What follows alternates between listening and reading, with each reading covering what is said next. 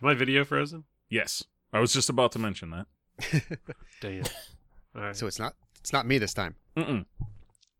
Give Um, it time. Yeah, yeah, that's very true. I'm gonna try and turn it off and turn it back on. Boop. When in doubt.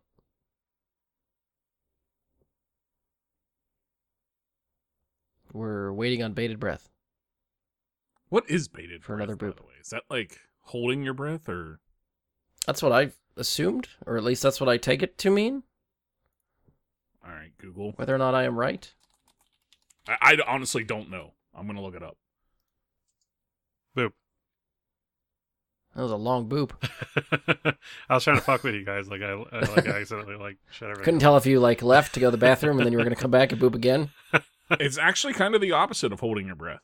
It says uh, the uh, Merriam-Webster with bated breath idiom definition says in a nervous and excited state, anticipating what will happen. So Huh. like, you know, like so- I guess something like that would be So can one masturbating their breath? masturbated breath. I feel like it's kind of maybe that's where it comes from. If you Is want to be the origin? master of baiting breath, you know that's all you. That's that's a nickname that will stick, and we'll make sure it sticks. I mean, if it's that, if that's the case, it's gonna be sticky, right? Oh, You're it just, you're- definitely you're will just- stick. You know, one of these times I'd like I'd like to get cold opens that are not all sexualized and like like to start taking a turn this way. But I'm sorry. Strike it all from the record. oh no, it's there now. you Struck can't unhear You this. can't take it back. You're gonna be masturbating breath all over the place.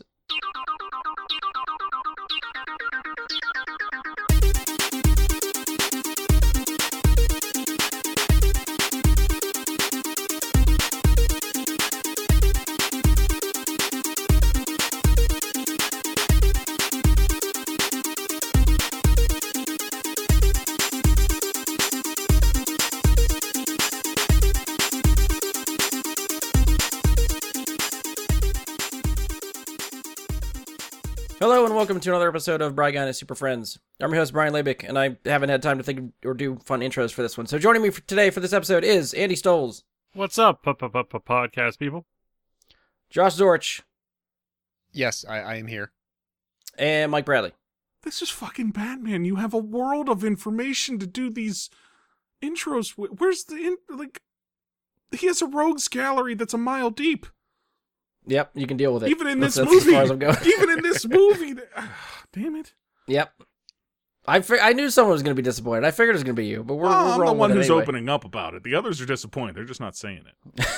It's the Riddle peng- me this. It's the penguin, Mike. I thought about here. doing some riddles. I was trying to get riddles together. I was not satisfied with any of the riddles I had for you guys, so I I scrapped the whole idea. Ah, his mom's It- the doctor. yeah. That's always the answer, right?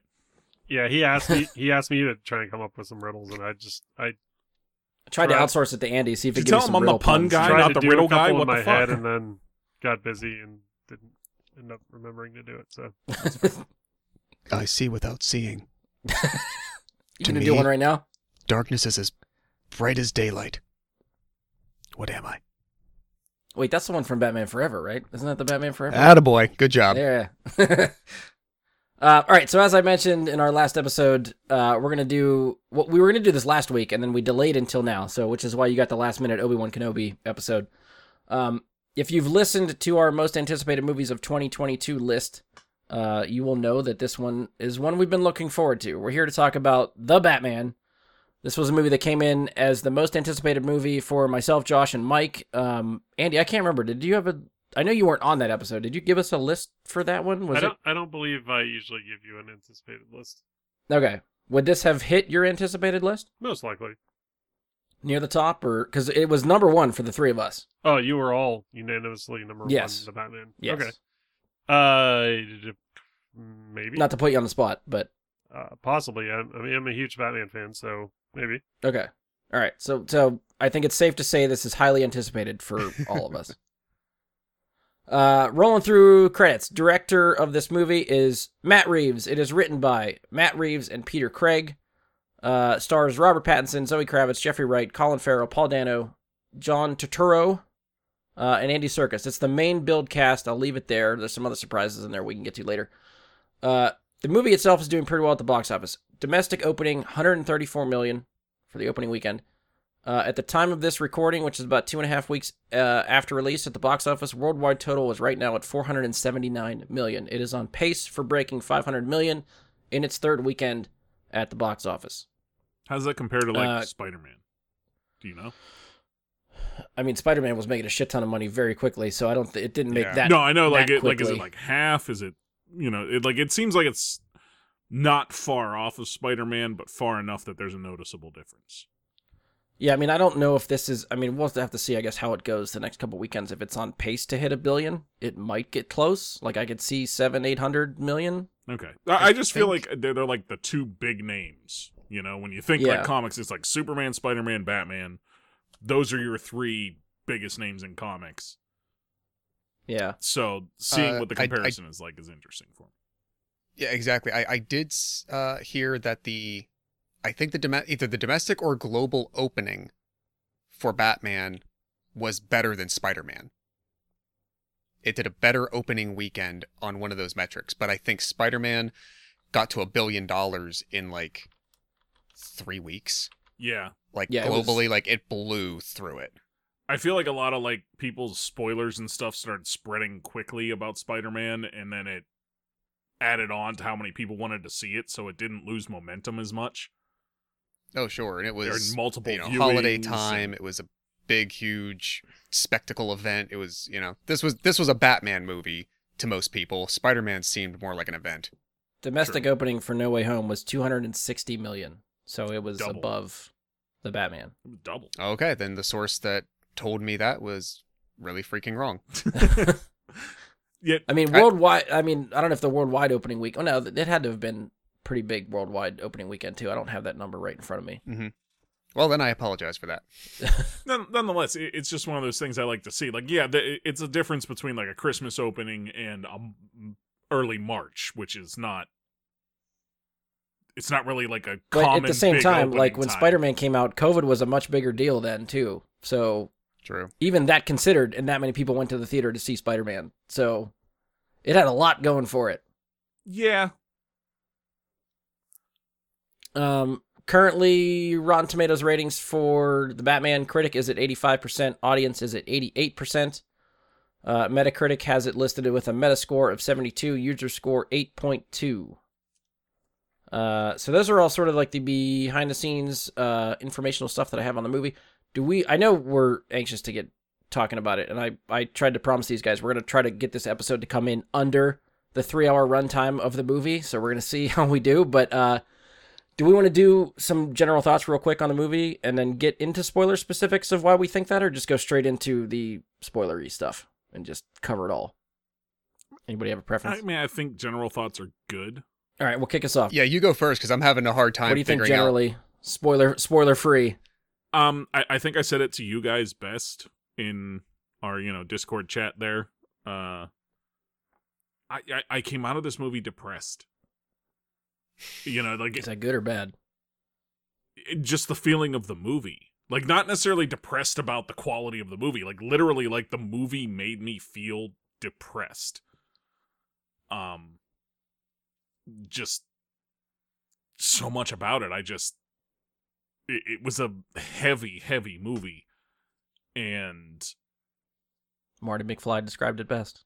Yeah, w- without spoiling anything, it ends on a note that it maybe isn't necessarily the highest of notes or the lowest of notes. It's kind of, you know, like I don't know, like I just felt depressed. Like I felt like I don't know. I think My it. I think it does end on a higher note. I think maybe than you're thinking. I don't know. I ha- I have a reason to think it it ends a little bit. I don't want to say not better's not the word I'm looking for, but um, I don't know. Hopeful. I think than where it begins. hopeful is a good term for it, but I don't necessarily. We'll get into more of the spoilery stuff when the time comes. Um, but I think you know the way it ends just left me with a heavy, heavy feeling. Um, Yeah, I can I can see that. So I think I tend to agree with Brian. I feel like the whole movie is like a very long, dark tunnel, and I feel like at the very end you're starting to get a glimmer of the end. That's a good way to put it. Yeah, yeah, I like that analogy. Yeah, and I and to maybe try to emphasize both sides' points, I think that's the right metaphor because I think you're seeing the end of the tunnel, but by no means are you at the end or Yeah. even looking oh, out oh of it yeah, yet. you, Yeah. you like you can see it in the distance, and you can't make out how far.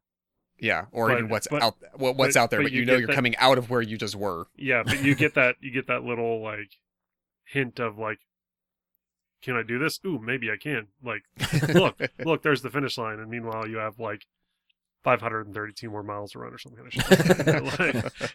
like, I like I know I'm the one that suggested doing this without like before spoilers. So I'm gonna say like when we get into spoilers, I'll fully explain my own stance um on that. I- At this time, the most I could say is like I generally thought it was a very good movie. That that Yeah, would be my general, but left me with a down feeling personally. And Yeah, I, it is- I, I don't think that's by I don't know if it's by design, but I don't think that's by accident. Right. Yeah, I mean, Mike said it right. I think it is a heavy movie. It it is. is. For a bat, it's not your typical like summer blockbuster blockbuster popcorn type of movie. Like there's there's some shit to analyze here, and it's, it gets pretty dark and and yeah, there's some lessons to be had. Well, I, I okay, I think I can have a non-spoiler segment here real quick. So, has anybody else, Brian? I know you've seen it more than once. Has anyone I else went twice. Yeah, seen it more than once so far? no, No. Same. I only the one time. So my first time impression was, um, I think the movie was m- technically made so well that it makes me forget some of its compositional flaws. Okay. I, I, th- I think the the direction, the score, holy shit, just give Giacchino the Oscar and all of them now. Um, I have not paid for a movie score in years and years. I actually might for this one. Loved his music. There's pieces to it there that that are really good. I I do think it is. If I think if you start to deconstruct it, you start to find problems, but the movie is just made so well that you don't notice it as they're happening. yeah. Okay. has anybody uh read the Long Halloween? Yes. This is yes, what- but it's been a this- very long times. time. This is the this is the movie that it was based on. Like this is that's the source material that it was based off of. No, no. I I- I saw elements of it there, but I don't know if it was any one particular thing. There was Okay. no Calendar Man. There was no like the Long Halloween is very very much different. okay, There, But, there- but you're not wrong entirely. I would s- I, I would see there's parts. the influence yes. uh, of bringing what in what they did. yeah, I think there's like subtle hints. Um, but isn't it like Falcone's daughter that plays a huge role in the Long Halloween? Or is that Maroni's daughter? It's it's one of the two. I'd have to Their go back to daughter Yeah, plays a a while since I've big, read, huge but- role that it, we don't really get here. We're Wait, like you don't. crime boss daughter. Yeah, We're, we're not spoiling anything. Like no, like um, the the person the person you're thinking of, Andy, is not the person Mike is referring to. No, Okay. no. Th- th- this is like she's like a big hulking beat 'em up crime boss daughter that is like a crime boss has taken the place of daddy, not anything that we see in this movie. Um, Um, Andy, general spoiler free thoughts. What do you think? Um, to me, it uh, it didn't feel like an almost three hour movie.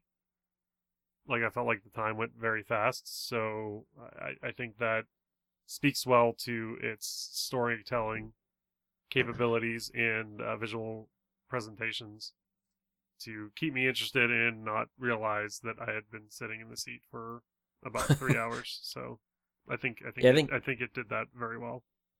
like you you me and mike recorded obi-wan last week and we had talked before the episode about batman briefly and i had said that after a first viewing, it felt long to me. There was a point in the movie where I could feel myself checking my watch, like, okay, how much is left? Like, holy shit, there's still this much left. Like, it, the, after a first viewing, I felt like probably a half hour could get cut from this movie somewhere. Mhm. I think you, there's I there was some parts you could get trimmed. After a second viewing, I thought the length was going to feel longer to me, knowing what was going to happen. I felt better the second time through. So the the time did not uh, distract me as much as it did the first viewing. So I did think I, I enjoyed the movie the second time through more than I did the first time. so to tell a funny story about that, we went to see this movie Sunday. So we went in Sunday, eleven o'clock. We see the movie.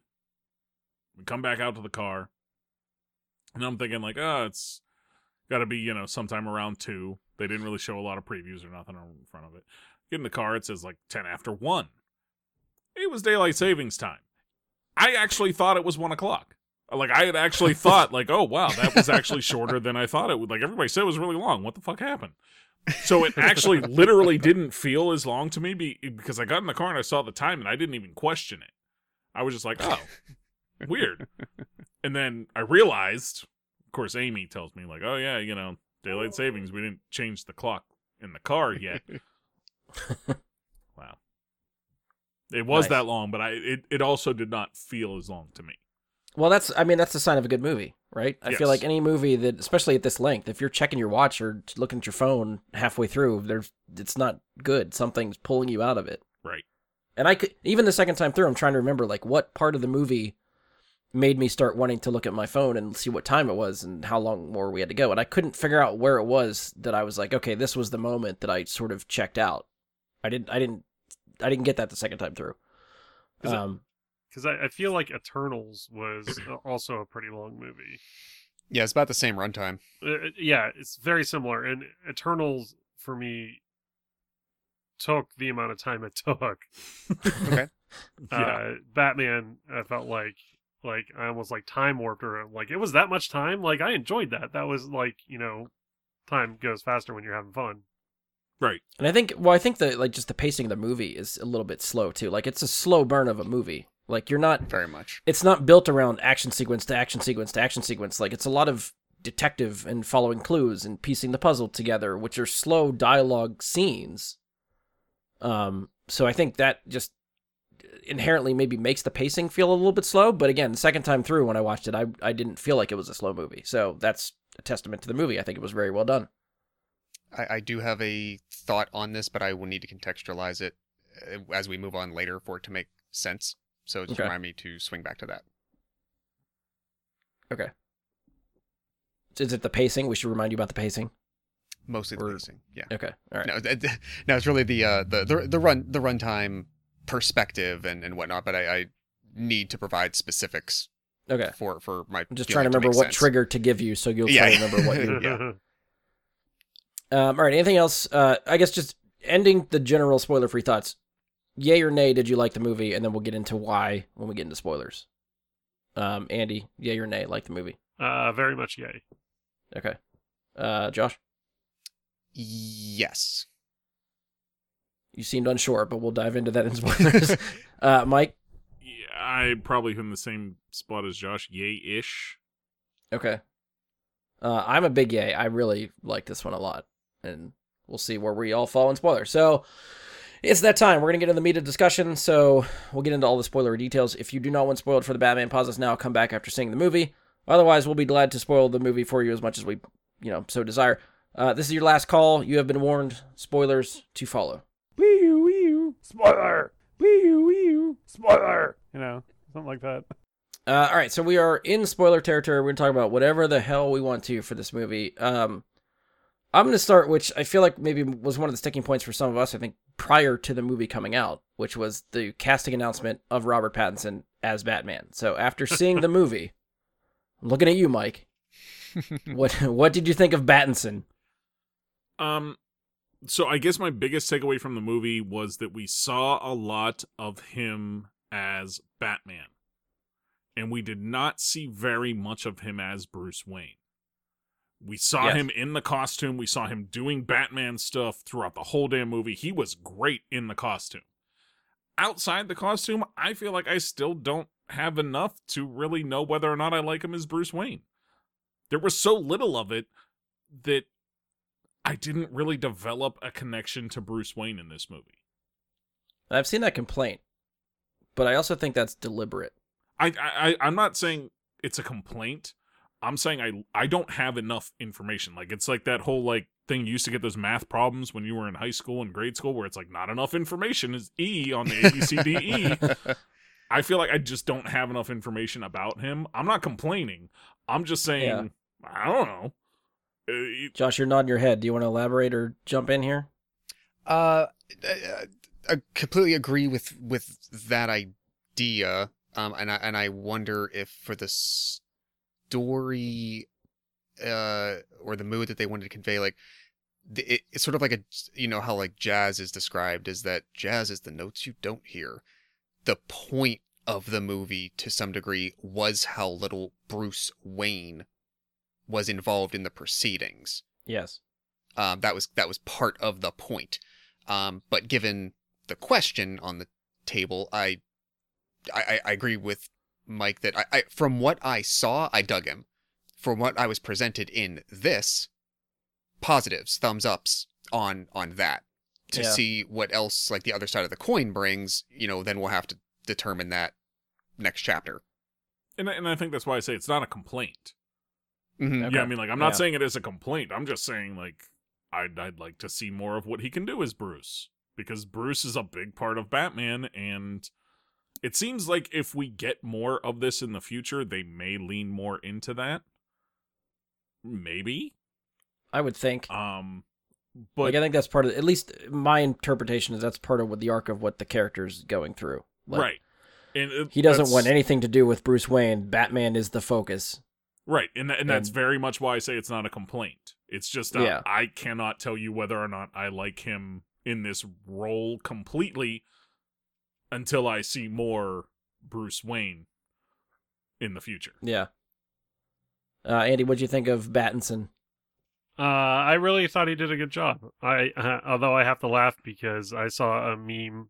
Um, I can't remember where on the internet somewhere, but it said uh, Robert Pattinson is the worst vampire ever. It took him 14 years to turn into a bat.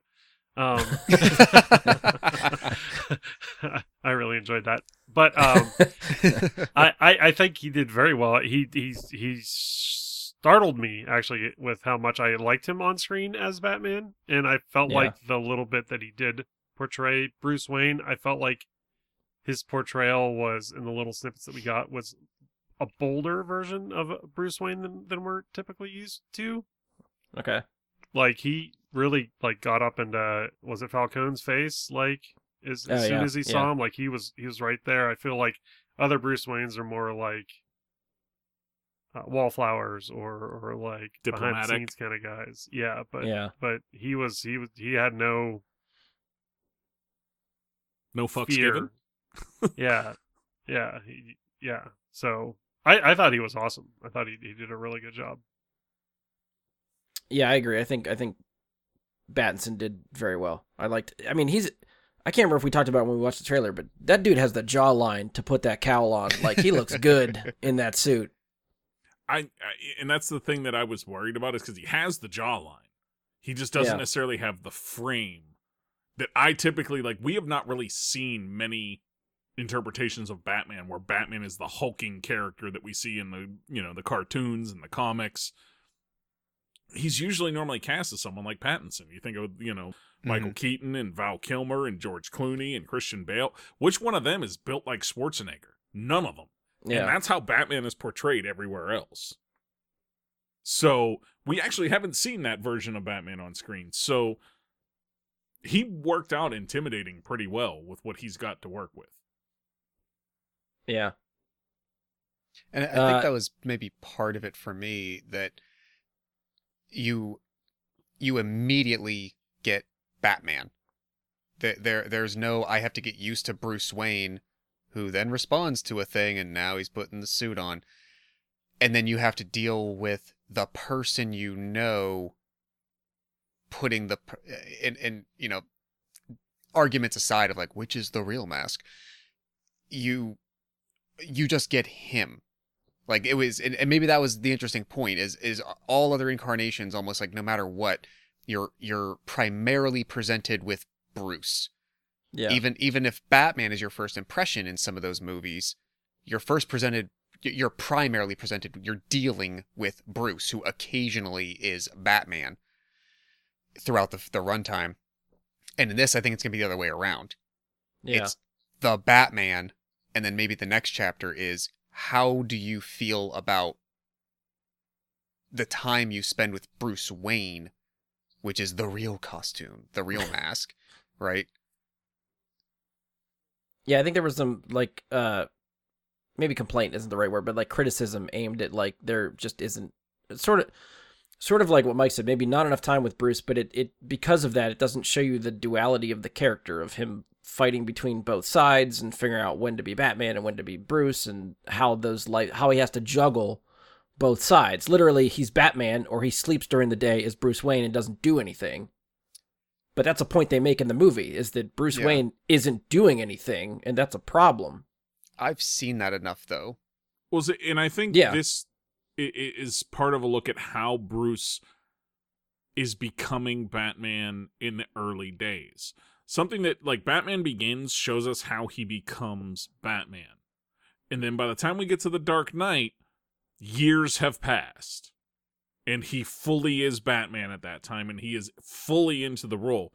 In this movie, they show us the early part and you know they say like oh what 2 years have passed since he originally became Two- Batman. Yeah. So he's still in that early phase of separating Bruce from Batman.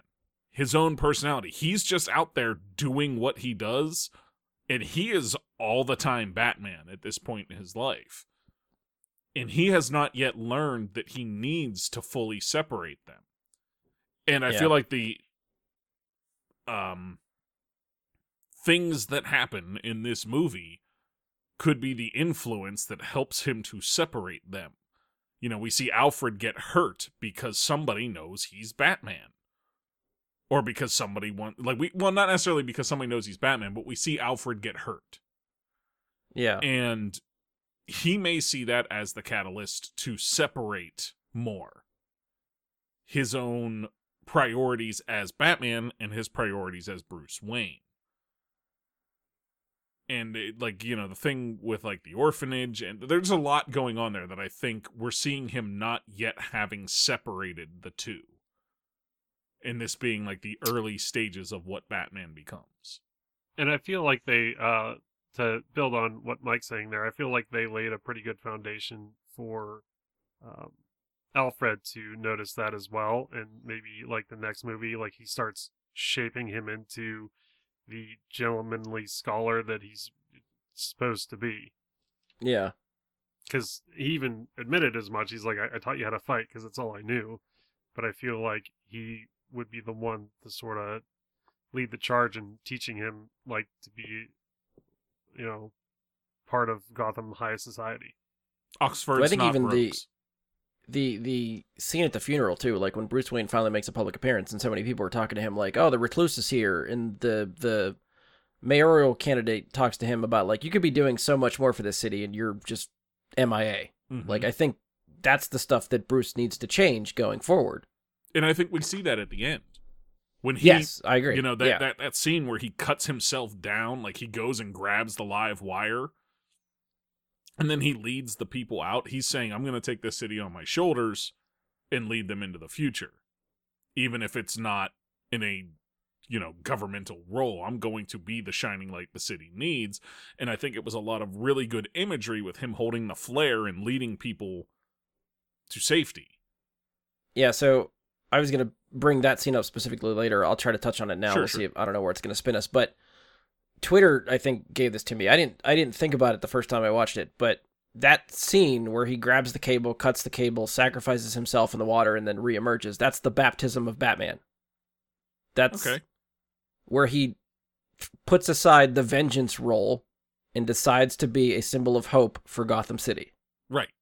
He he changes from being vengeance to Batman in that moment. Yes. Yeah. Yeah, because he had just gotten stunned from the uh the Riddler impersonator who he said, "Who are you?" and he replied, "I am vengeance," and you could see that it. was chilling you when could that happened. see it in his face, like, "Oh fuck, I've become what I am trying to fight." Yeah, I failed. I've I've delivered the wrong message to the city. Yep. Yeah. Yeah. you could see it. Like you could actually like see his, him like almost like facially quiver. I don't know how he fucking did it, but it, it looked really like like he was like shocked. Like And there's a bit of that at the beginning too, Yeah, when he fights the muggers trying to knock out the guy. He, the guy's left on the ground. All the muggers are gone, and he's like, "Don't hurt me." And Batman's looking at him like, "Man, I just fucking saved your ass. Like, what do you want from me?" Right, and that's a moment for him to realize, like, damn, I need to actually not have people that are doing good afraid of me. Just the bad Yeah. people should be afraid of me. right. And that's a, you know, I guess in this scenario, that's a big revelation for Batman. I feel like previous iterations of Batman already knew that, but I Yeah. feel like this is a younger version of Batman that is maybe a bit more, Angry. yeah, eh, at, eh, you know, at mercy to their emotions than Yeah. It's a very emo Batman. he's I hate pissed to say, the whole say it movie. that way. He's just Yeah. he's a very emo Batman, and that's okay But- because it's a learning phase. It's not this is how Batman should be. It's Batman learned from being an emo Batman that that's not necessarily the best way to go. plus I think this is this is the first time in his life that he's he feels like he's physically and mentally capable of taking out the vengeance he's wanted his entire life. Mm-hmm. Yeah. He trained, he learned, he became a Yep. deadly weapon, and now He's He gets to go and- advantage. Yep. Yep. That, that's why like- he's vengeance is because he Yeah. is acting in a vengeful way. Yep. Yeah. Josh, go ahead. just real quick, I can see you're gonna spin something else, but um, this is a part of a different, slightly different topic around it, but I think it's related. That the conversation that he ultimately has with Edward Nygma in the interrogation room when they're on the opposite sides of the window has the same effect as when he, uh, you know, is is fighting down the minions at the stadium and the guy speaks vengeance to him he is as thrown off by what Nigma is saying to him as we are. Yeah. That he never expected the person doing these things, thinking this way, to ever. It never even dawned on him that that person would take him as inspiration, feel Yeah. that they are on the same page. They can, as he, I think he says, either like, we're partners or we're, you know, something like we're doing this together that never occurred to him. It didn't ever factor into his calculus and just completely throws him off. Such a great scene too. I love that I- scene. In that moment, I felt like personally watching it the first time, I'm sitting there watching, like, wait, how did he trick him? Because I'm like, as he's telling Batman this, I'm thinking, like, he had some plan that he worked out to frame Batman as being part of all of it. That's what was going through my head as I'm watching it. As the rest of the movie plays out, you realize just how much better that scene is. Or at Mhm. least I did. Um but in that very moment I'm thinking like did he figure out some way to like implicate Batman as part of his plan? I I wasn't aware of, of exactly what was going on. And then of course, Yeah. you know, everything else happens and you're like, "Oh shit. Okay. Now it makes sense." Um, I was just gonna sort of bring up, like, since we're on the topic of Batman, just and we've talked a little bit about it, but just what do you think of this version of the character, maybe compared to others? Better, worse, like it more, or less? I actually really enjoyed it more because I felt like everything they did in this movie was something that I feel like if a person in our society became a millionaire and wanted to do the things that he that he wanted to do, you could do. Like not, none of his gadgets were exceptionally out of the wheelhouse of real life. Yeah. Like the Batmobile Yeah, was very real. Like his gadgets were all very real. Like he, he made very real mistakes. He took punishment. He like he was a to me this was the most real life Batman. This this Okay. was Yeah, yeah. Batman with millions and not Lucius Fox. Like with with Oh, yeah. millions and without Lucius Fox and having to build this stuff himself. As opposed to having a science division that, you know, is building it for him the see in you know the Nolan stuff. Yeah. Right, but even the Nolan stuff, like every time Batman does something in those movies, y- there's no notion to me that he's not going to get done what he needs to get done. Aside from the Bane thing, we all saw that coming. Um, Right.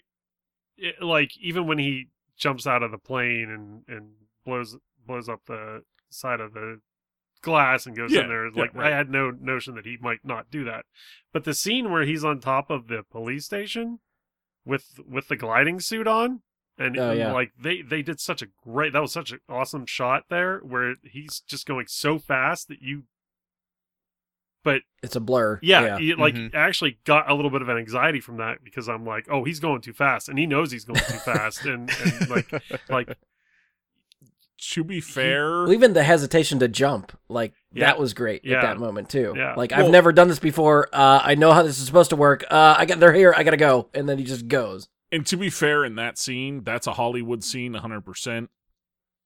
Any human being on Earth does that and lands the way he did, they're dead. Oh yeah, for sure. 10 times over. They are 100% dead. There's no chance of survival in the landing he took on that. It was. He's flattened on the underside of that bridge or whatever he made contact with when the parachute gets caught. Yeah, yes. there- there, there's no pancake. surviving the way that he landed. It. I, and I appreciate what they did. Like you said, the hesitation. There were so many good things about that scene. I would have preferred them to not have him crash land the way he did, because that just suspended my disbelief. It was just that moment of like, nah, he's fucking dead if that happens. Whereas if he lands a little bit hard, if they film it a little bit different, where he lands kind of hard and gets hurt, but they film it in such a way that he doesn't fucking Johnny cringy, Knoxville like- a fucking like you kind of you kind of feel for him getting hurt, but at the same time, I also think that I got a laugh out of both of my screenings Yeah. when I saw it. Like it's it's played for comedics. A little bit. Like bit. you yeah, think he's gonna be fine, and then he the parachute gets caught and he just flops around on the ground for a little while. and that, that that's he gets up and walks away. And like that's the other thing. Like it's not even just that he survives; he walks away from it. He limps a little bit. look I at mean- look at all the sh- look at all the shit that all the other Batmen did, and like I- I'm not- this is what suspends your disbelief. Listen, I get that. I'm just saying, in the moment, they could have handled it differently. Because, like Brian's saying, like I got a laugh, which is way out of the rest of the tone of the movie. How many times did they there try like for a three laugh? laughs in the movie. I think. Yeah, like they weren't going. This wasn't Thor, where they're trying to No. get laughs. They're trying Yeah. to actively not get laughs and give you this all. And a couple of times they got good laughs. I think there's one or two with the penguin that were pretty funny. Um, Oh, he, yeah, he had a couple. but th- this moment, like, yeah, it gets laughs, but it's also to me like, where did that come from? It's it felt out of place to me. Like it was cool in every other way until the landing. Uh, Josh, what do you think of th- this version of Batman? Um, I, I I hope this suffices as somewhat of an answer or framing an answer. Um, stealing a tweet from whom I don't know where it came because again it was passed on secondhand from something else I listened to. Somebody had made the comment that, and this ties into what I think Andy was saying with with some of the Nolan stuff. Christopher Nolan's one of his main goals was to figure out how Batman could exist in the real world. Mm-hmm. In in everything that he does, he makes, he would like it has to be able to be achievable without science fiction. Okay. Um or without fantasy. Uh the comparison was saying that Nolan figured out how Batman could exist in the real world. Reeves made Batman's world real. Oh, okay. Yeah, I oh like wow, okay. and that I, I, I, I heard this about four or five days after I saw the, the, the movie opening weekend, and that helped me frame a feeling about it that I had had but couldn't put my finger on. Yeah. Um, that it does feel very grounded still, and look, it's like the it's like the real world, but it's an alternate real world Yeah. to it to a degree. Not necessarily with the contraptions or the tech or the stuff that he can do. I don't necessarily need to figure out like, oh, does he have like one of those flying squirrel suits that people use to jump through canyons out in the southwest? Maybe he does. Don't give a shit.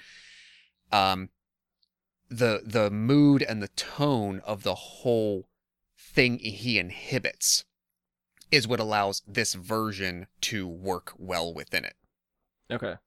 Um, so that being said, yes, I think I do, because it's a it's yet a different way to to give it to me. It it, it was not a reinvention. I feel you don't have to rehash this, but I feel very bad that I still don't think that we got a really good sense of what Ben Affleck could have done and and tried to do Yeah. as either Bruce Wayne or as Batman. He was so you you the the closest you can get is throughout uh, Batman v Superman. Any of his time in either of the Justice League cuts doesn't, in my opinion, give you that uh, for for him as Batman.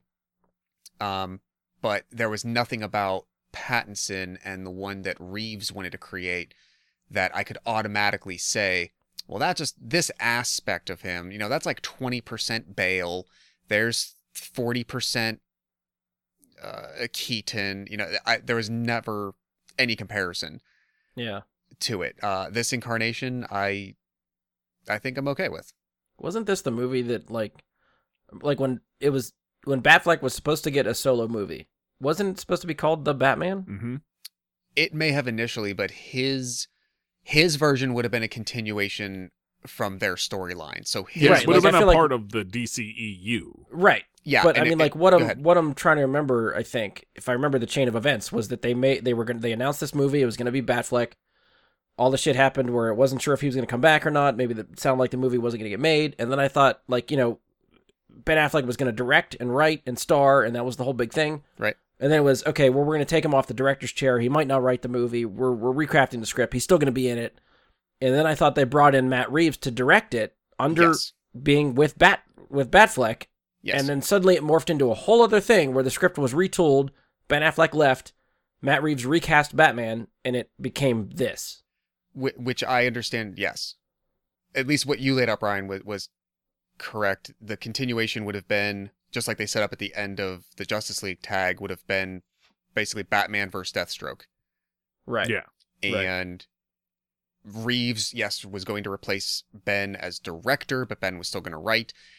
My guess is that after the experience, I don't know, but the experience of the the whole Justice League breakdown, Yeah. both like the relationship with him and Warner Brothers soured, and then he's like, well, where the hell do I go from here? The movie like critically tanked, etc. Um, so that then led to his complete exit from the Cue role, the, cue from the sad writing, flick everything. gif. Exactly.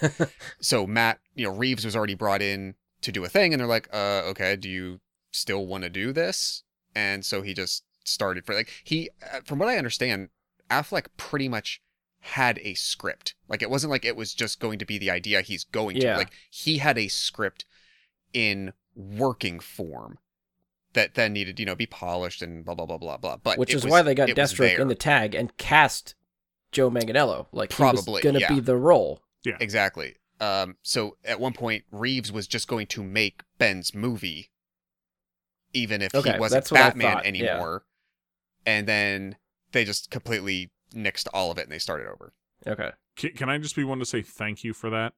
No, no offense to Joe Manganiello and all that, but that like end that tag that we get with him as Deathstroke, it didn't work. Like I love the dude, he's awesome, but as Deathstroke there in that tag, it was just like this looks like a '90s Batman film. I was excited for it. I want to see it. It like I, j- just to me the costume and the makeup on him and everything just did not work for me. I dug it. I was ready. I agree Um, with both of you.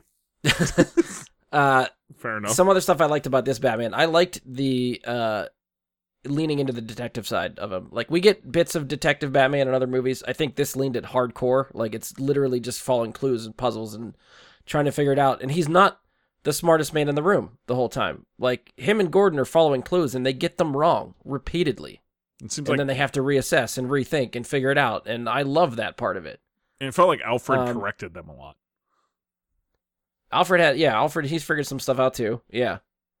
Um in the bat suit. I fucking love this bat suit.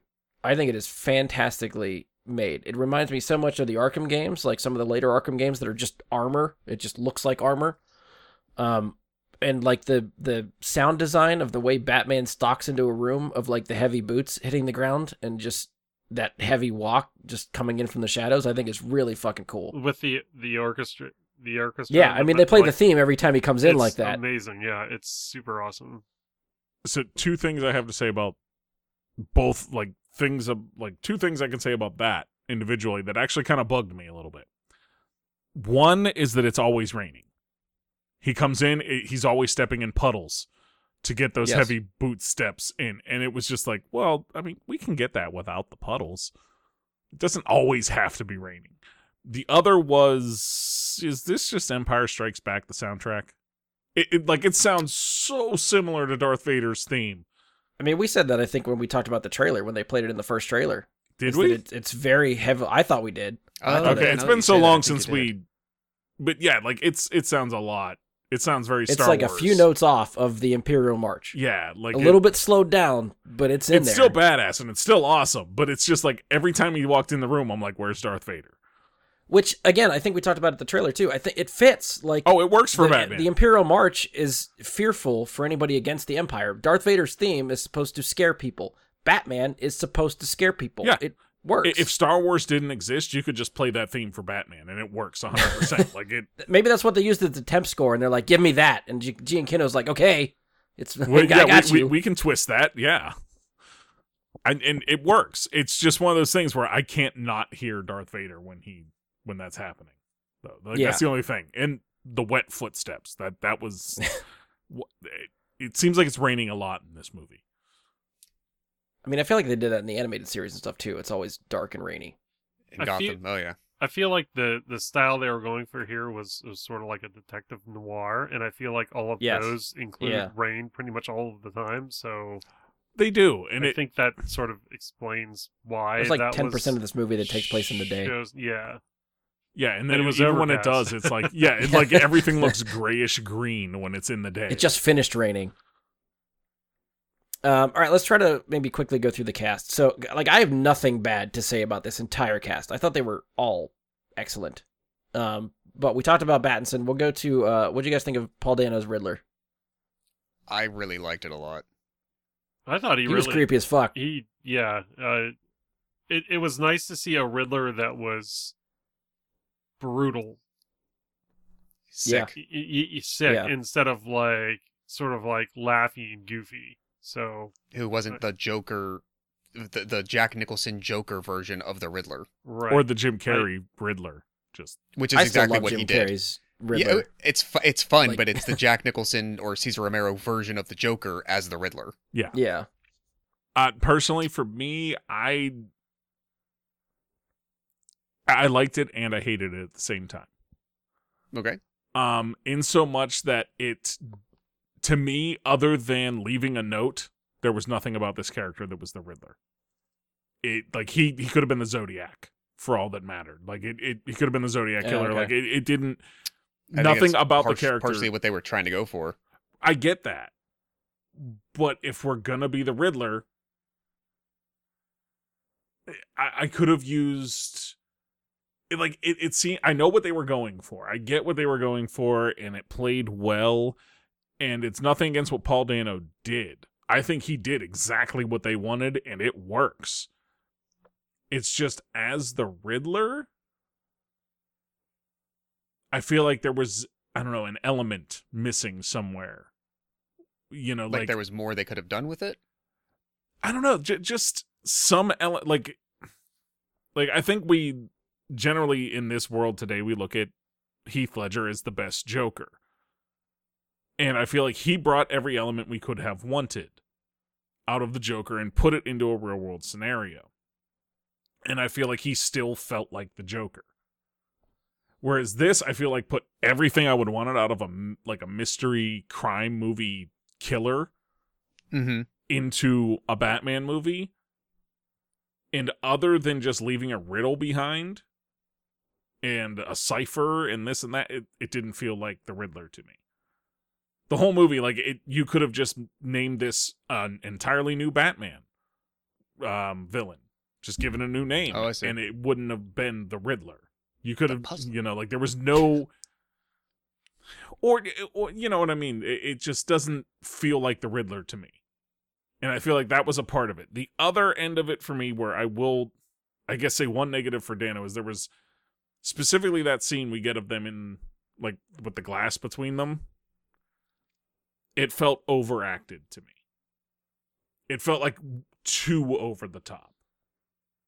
Like he went to a point, and I felt like that was good, and then he kept going, and I was like, oh.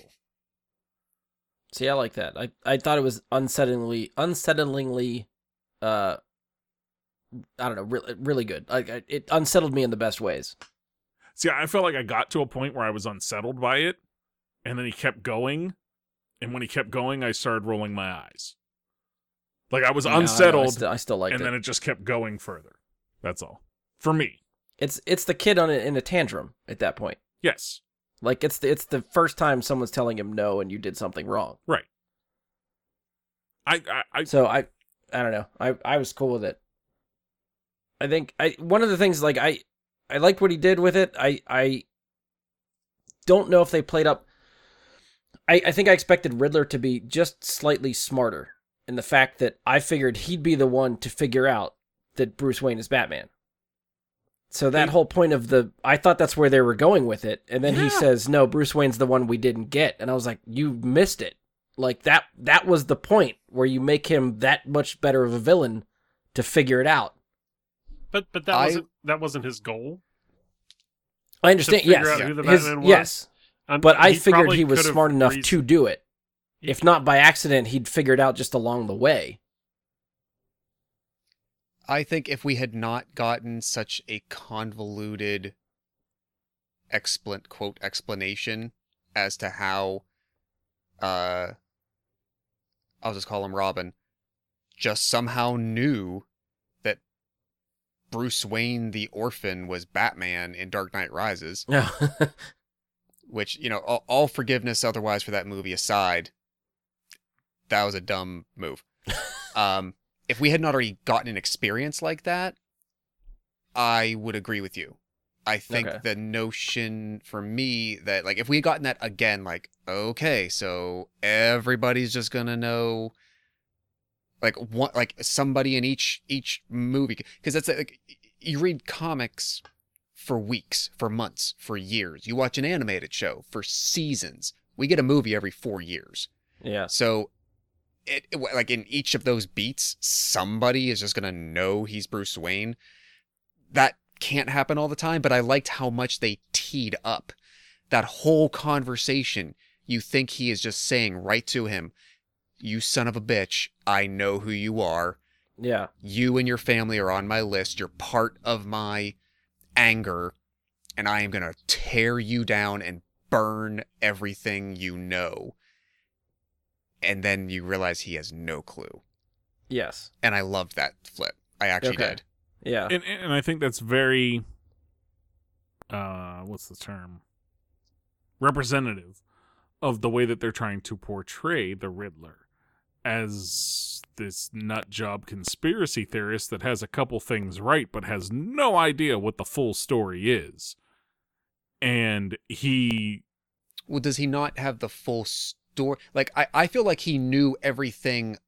Like, not knowing that Bruce Wayne is Batman, does that necessarily hmm. impact everything else he's talking about? well there's a lot of other nuances he doesn't know about it. Okay. Like we get into what Thomas Wayne did with Falcone, but we don't see the Riddler understand that nuance. He just sees he talked to him and then this guy wound up dead, therefore this happened. And that's how conspiracy theorist nut jobs end up thinking the things they think is because they don't understand what actually happened. But do you think that would have actually swayed him if he knew what actually happened? I don't think He's that'd make a, nut difference to him. That's the point though. The, the like the idea is that he didn't care about what actually happened. He couldn't he's understand made he for what he ha- is because of how he thinks. Yes. Okay. So like he- he has this little bit of information and it fits his narrative. So he's going to use that and not even look at anything else. And he's going to pursue it and only that and use it as motivation. And anything that contradicts it is going to set off that temper tantrum that you're talking about.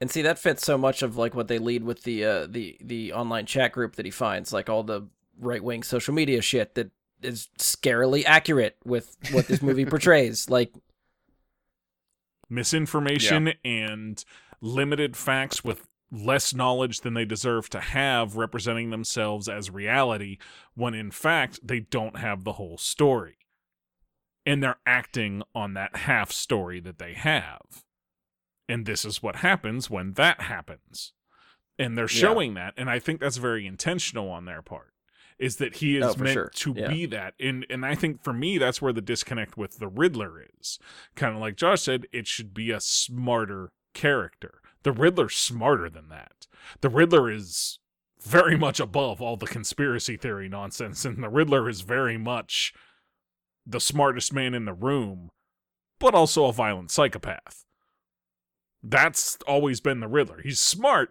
but he's also he knows everything but he also just doesn't care and he wants to murder people yeah, and and I think maybe now that you're saying some of these things, for me, maybe one slight disconnect for the character, like you said, like the character was at an eight. Why couldn't it get it to a nine or ten?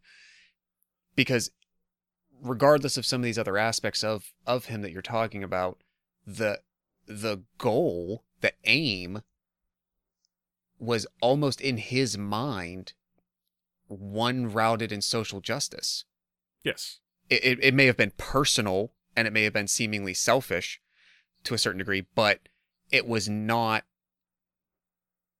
destruction or l- let's make chaos of society. Let me rob things. Let me become rich. Let me gain power. Um, and that's a side of most of these villains that we don't ever get to see. it's like a And maybe had Robin his- Hood. Right, a little bit, and and maybe if if his overall goal had been a a a, a bit more, well, not even a bit, but less. I'm it's weird just to use this word, less altruistic.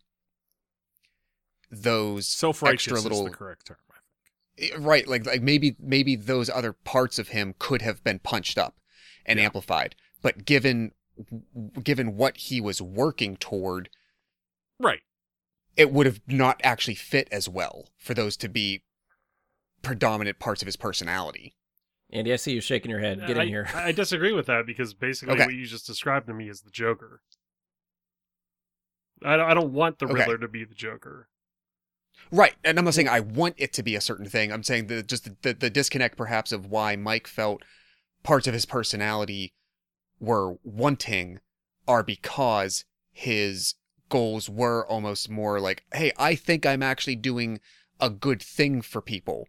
As misguided as it might be, that was not the Joker's aim, right? The Joker's aim was chaos and always, disorder. always chaos, right? Right. But Exactly, exactly. there's there's always some sort of you know he always has a plan, the Riddler, right? hmm Like there's always some some sort of agenda he's pushing. Well, I and, and I guess the way I've always thought of the Riddler is the Riddler is obsessed with Batman and Bruce Wayne. Very similar to the way that the Joker is obsessed. But like their obsession with Batman is very similar, and I think the disconnect is that the Riddler usually knows that Bruce Wayne is Batman and has that obsession with fucking with Bruce Wayne as opposed to the Joker's obsession with just fucking with the world. Like let let's fuck with the world and see what kind of shit we can make happen. Ha ha ha, this will be funny. Whereas the Riddler is trying for self-validation.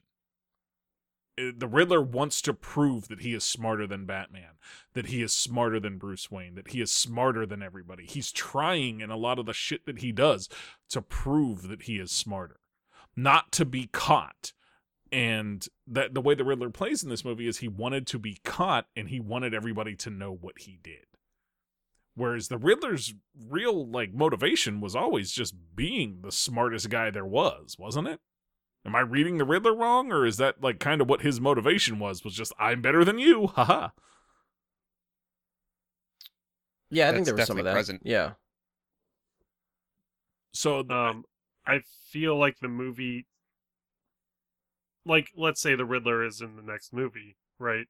I feel like Batman has taken the focal instead of his focus instead of being like social inequality and social justice has now totally taken that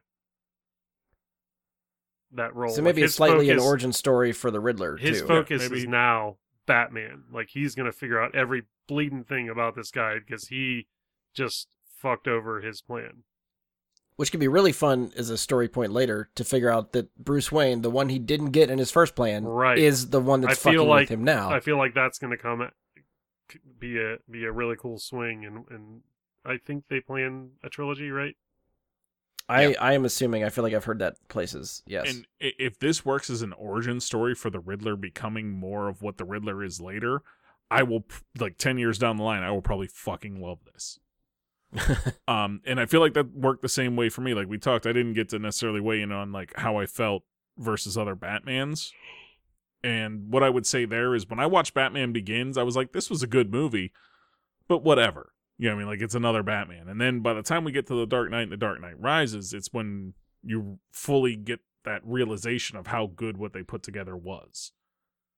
You know, that world building they did in Batman Begins was really good, but it wasn't at that great level that they did with The Dark Knight. So I liked Christian Bale as Batman in Batman Begins, but by the time we got The Dark Knight, that's when I started to love it. So in this case, I think we could see the same thing happen here is more of their story fully realized in the next movie. yeah. Um and hopefully they can continue to rise as opposed to like a peak in the middle and then a drop back down.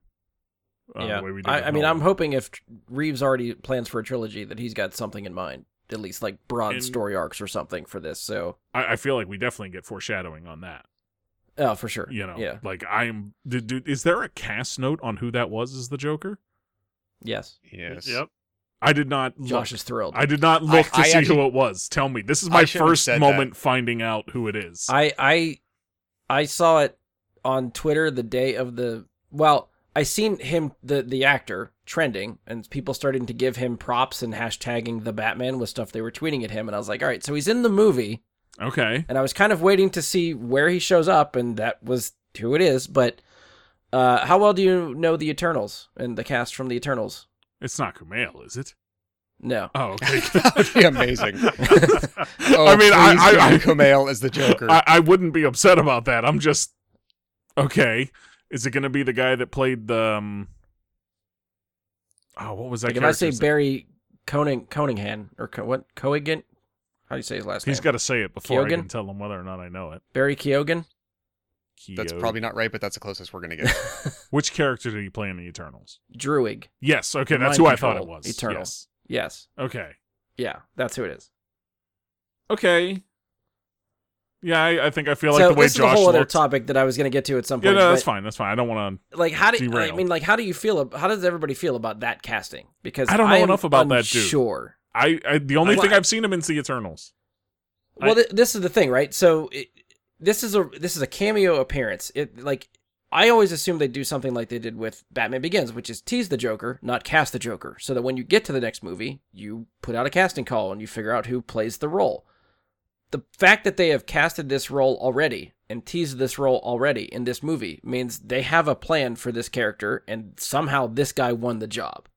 I'm not crazy about the casting. Like I thought he was fine in Eternals, but when I think of the Joker, this is not an actor that I would have pegged to be in the running to be this character. Like I so they saw something in him that was like, okay, we're gonna give it to this guy because we're gonna something's here that we want him to play with. I did, And I did not see the film, the movie yet, but I remember the trailers for a movie called The Killing of a Sacred Deer, which he is in. okay, Uh, there's some there's actual people that you would know in it. Um, oh, N- Nicole Kidman, um, how old is the movie? 2017. Okay, um the tone from what i remember of that is one of those like very unsettling young men things are bad type like so That- that could that's get the- on the roll. that's the vibe that i got. So maybe not directly that but having that on a resume you know could could could could do it. When i learned it was him i wasn't all that shocked. I'm like okay i could i could potentially see the leap someone could make with that. Okay, like I, sort of my point was that like I trust the casting of this movie so well because I think the rest of the cast of this movie is fantastic that if it's the same casting director, I'm gonna give them the benefit of the doubt and say, okay, you're onto something. I want to see where this goes in the next one. Yeah. I, I don't know what to do with it, but like I would love if a lot of it like I, I don't know about how do you guys feel about constantly getting like I don't want to say more villain origin stories per se, but I, I almost want to dive into something like Arkham. Like that's they're already there. Like ha- have you know what? It's not just the two of them. You know, the, give me some second stringers. You know, make it some kind of like escape from Arkham. It's just something, something more grand. I don't know. I could see them leading up to like the the third movie being that or something. Maybe. Well, yeah. And I and I think maybe the movie that we get next, or maybe even from here on out, there isn't a focus on the Joker. Maybe the Joker is that side character Mm. that's a whisper in somebody's ear, the way we see him in this film, which actually was one of the scenes that gave me the most reminiscence of the Long Halloween. Because if I'm not mistaken, the Joker's locked up for pretty much that entire thing. And Okay. he's talking to Calendar Man in a lot of it. And we see a lot of that happening through the discussion between cells, kind of the way um Clayface. We see Clayface get very much influenced in a lot of the different um, media that we've seen Clayface in. We see him get influenced a lot by the person in the cell next to him, whether that was Poison Ivy in I, I- think the animated series or the Joker in some of the comics, and so on and so forth, to do certain things. Um, I think we might be seeing something like that here because the Joker's obviously already been a problem that Batman solved and got put into Arkham. I think Reeves confirmed that. Yes, somewhere in the two years that Batman has been functioning, he caught and captured the Joker. Right. And so maybe we get like that like that take like Joker's whispering in the ears of the other criminals in Arkham through the cells and some of them that maybe get released or moved to different facilities like Blackgate can spread a word or something. Um, yeah. and I think like you know like I don't think they want to rehash the Joker again. Cause, because how many times have we seen the Joker? You know, I mean, it seems like every time we get Batman, we got to get the Joker. But you also don't put the Joker in the movie unless you're going to use him. I don't feel like. But I, what, I, I'm not saying they're not going to use him. I'm just saying using the Joker in a different capacity than has been used before, as as opposed to the main villain as maybe like a secondary character. yeah, as maybe that voice in their head. You know what I mean? That that's something that's going on behind. So the you're telling me that you thought they used Jared Leto well as as the Joker? Is, is, is what I didn't say well. I said we got the Joker. I said No, they, I'm- they, I'm- they put him like- there. Like it's not well like used. they, like they barely used the guy. I agree. And uh, if from what we've seen at the end of like the Justice League Snyder cut, had we gotten that Joker in Suicide Squad as opposed to whatever the hell that was, I feel like th- they're two different characters. They're so far separated, and what we got at the end of the Justice League uh, Snyder cut was so damn good with Jared Leto as the Joker. So, had we seen more of that, maybe we would have seen more of that. You know, like had we seen more of it originally? Um, but we didn't. Unfortunately, we we got stuck with what we got stuck with. But I think there's potential to have the Joker be more behind the scenes, at least for the next movie, and build it up as something for the third movie, potentially. Okay. I I, I Um, don't Andy, know. what do you think of the Joker reveal, casting, all that kind of stuff? So I've seen this guy in two movies. I've seen him in Marvels, or uh, I'm sorry, not Marvels. Um, the Eternals, and um, the Green Knight. And I just liked his character in both. he particularly did a very good job as an actor in either of them. In fact, he was sort of my negative moments in both of those movies. Um, that being said, I wasn't a big fan of the Pattinson casting for this movie So I feel like I'm gonna give it the benefit of the doubt and try to go into it with no preconceived notions of him sucking balls. How much do you think we'll see of him going forward? Do You think he's going to be secondary role like Mike's thinking, or do you think he's going to be the main type of antagonist for maybe the next movie? I honestly don't know where they're going with it this this series, so I'm actually pretty excited to see where it goes because and the other ones they sort of give you a little bit of like breadcrumbs and stuff between Yeah. between the movies. This this one we really didn't get much other than like the Joker and the Riddler are going to be friends in Arkham. Yeah. Um, Josh, did you chime in on the casting and reveal of Joker? Do you have anything else you want to put on the Chime in there with. Not particularly. I mean, the the first time I saw the kid was um, in Dunkirk, um, which is the same year that the Sacred Deer movie came out, but I had seen Dunkirk first. Um, I didn't. Ha- I, I remember our discussion about Eternals and Andy specifically referencing the moment when Kumail has his line in the forest about Druig sucks. Like, yes, yes, he does. That's right. Um, so that f- feeling doesn't doesn't surprise me. I I, don't know, I think I'm kind of lukewarm on him. I'm neutral. Uh, He's a wild card to me, and I think I like that for my Jokers now. Yeah. You know, Jared Leto. I would be the first to admit I made comments. This might even be pre podcast existing. Who knows? But uh, because that was, or maybe it was around time because we started in 2015. That was 16. That Leto felt like a good selection because he he seemed very versatile and he was like an actor's actor and you know you were curious to see what he would do. Heath Ledger was a wild card. Like knowing the stuff I had seen him in prior to that, I'm like Heath Ledger as the Joker. Yeah. Okay, Chris Nolan, sure. um, I don't know what to think of this dude. You know, I, yes, I may have seen some things with him and have an impression, but not enough to really. There's nothing about his choices in the character that I'm already preconceiving. Nothing is Yeah. coming to mind like, well, I'll bet he'll do this, he'll sound this way, he'll act this in these mannerisms. Um, so yeah, I think with everyone else, just kind of giving them benefit of the doubt. We'll see where it goes. Is anyone kind of just rolling their eyes at like, okay, another Joker? Like, a, li- a bit. little. Uh, Yeah, I there, there's but- a rogues gallery that, as I said at the start, is a mile deep, yeah, and a lot of them are But- really good. They even reference Hush in this movie, and it's it's right there. It's right there. Hush is one of the best damn comics ever. So, yeah, uh, ahead, Andy, were you gonna say sorry.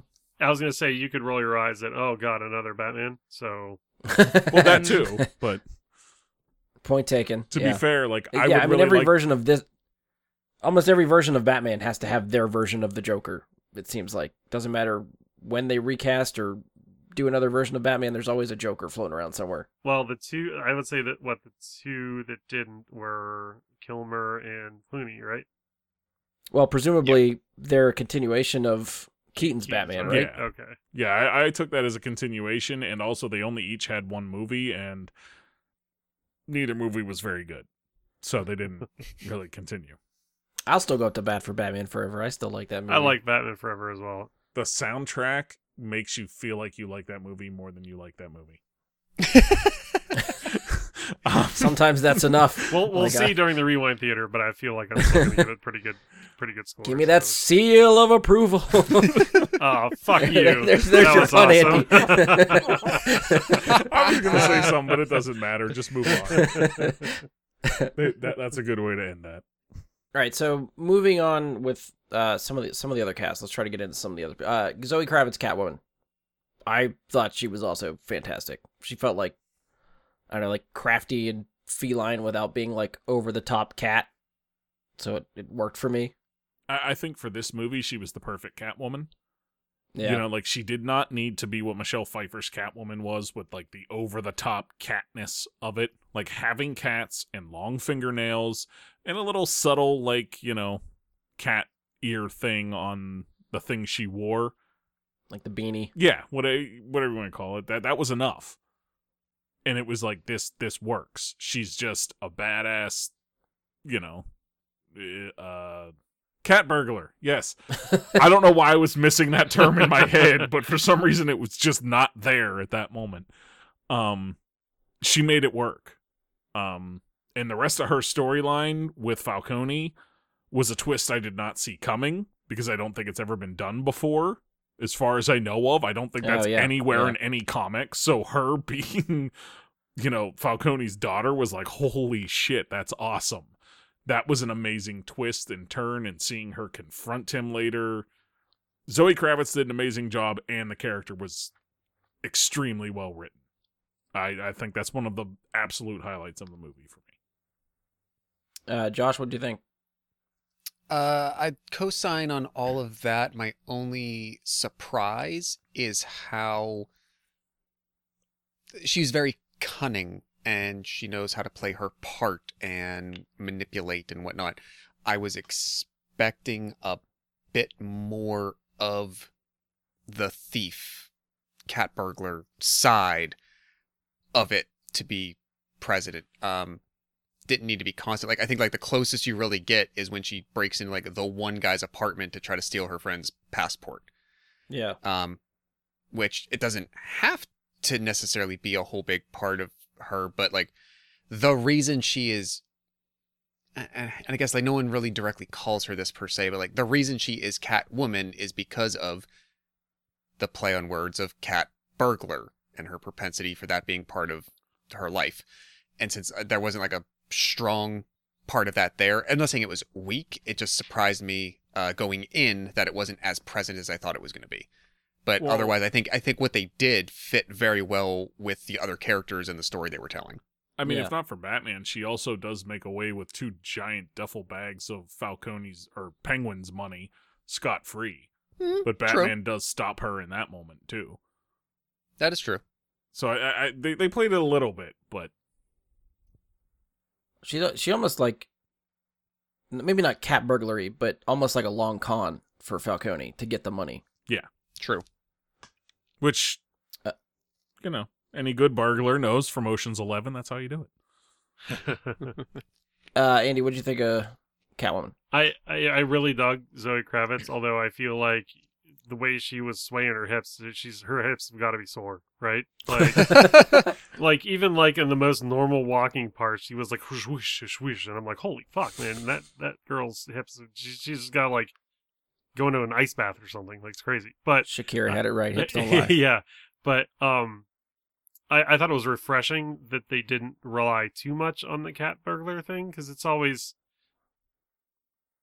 I don't know. To me, it like Catwoman always gets like there's a heist and she gets caught. And it's just, I like that they had her doing that stuff, but she had a lot of motivations that weren't just I'm broke or I want to steal things, like I'm a klepto.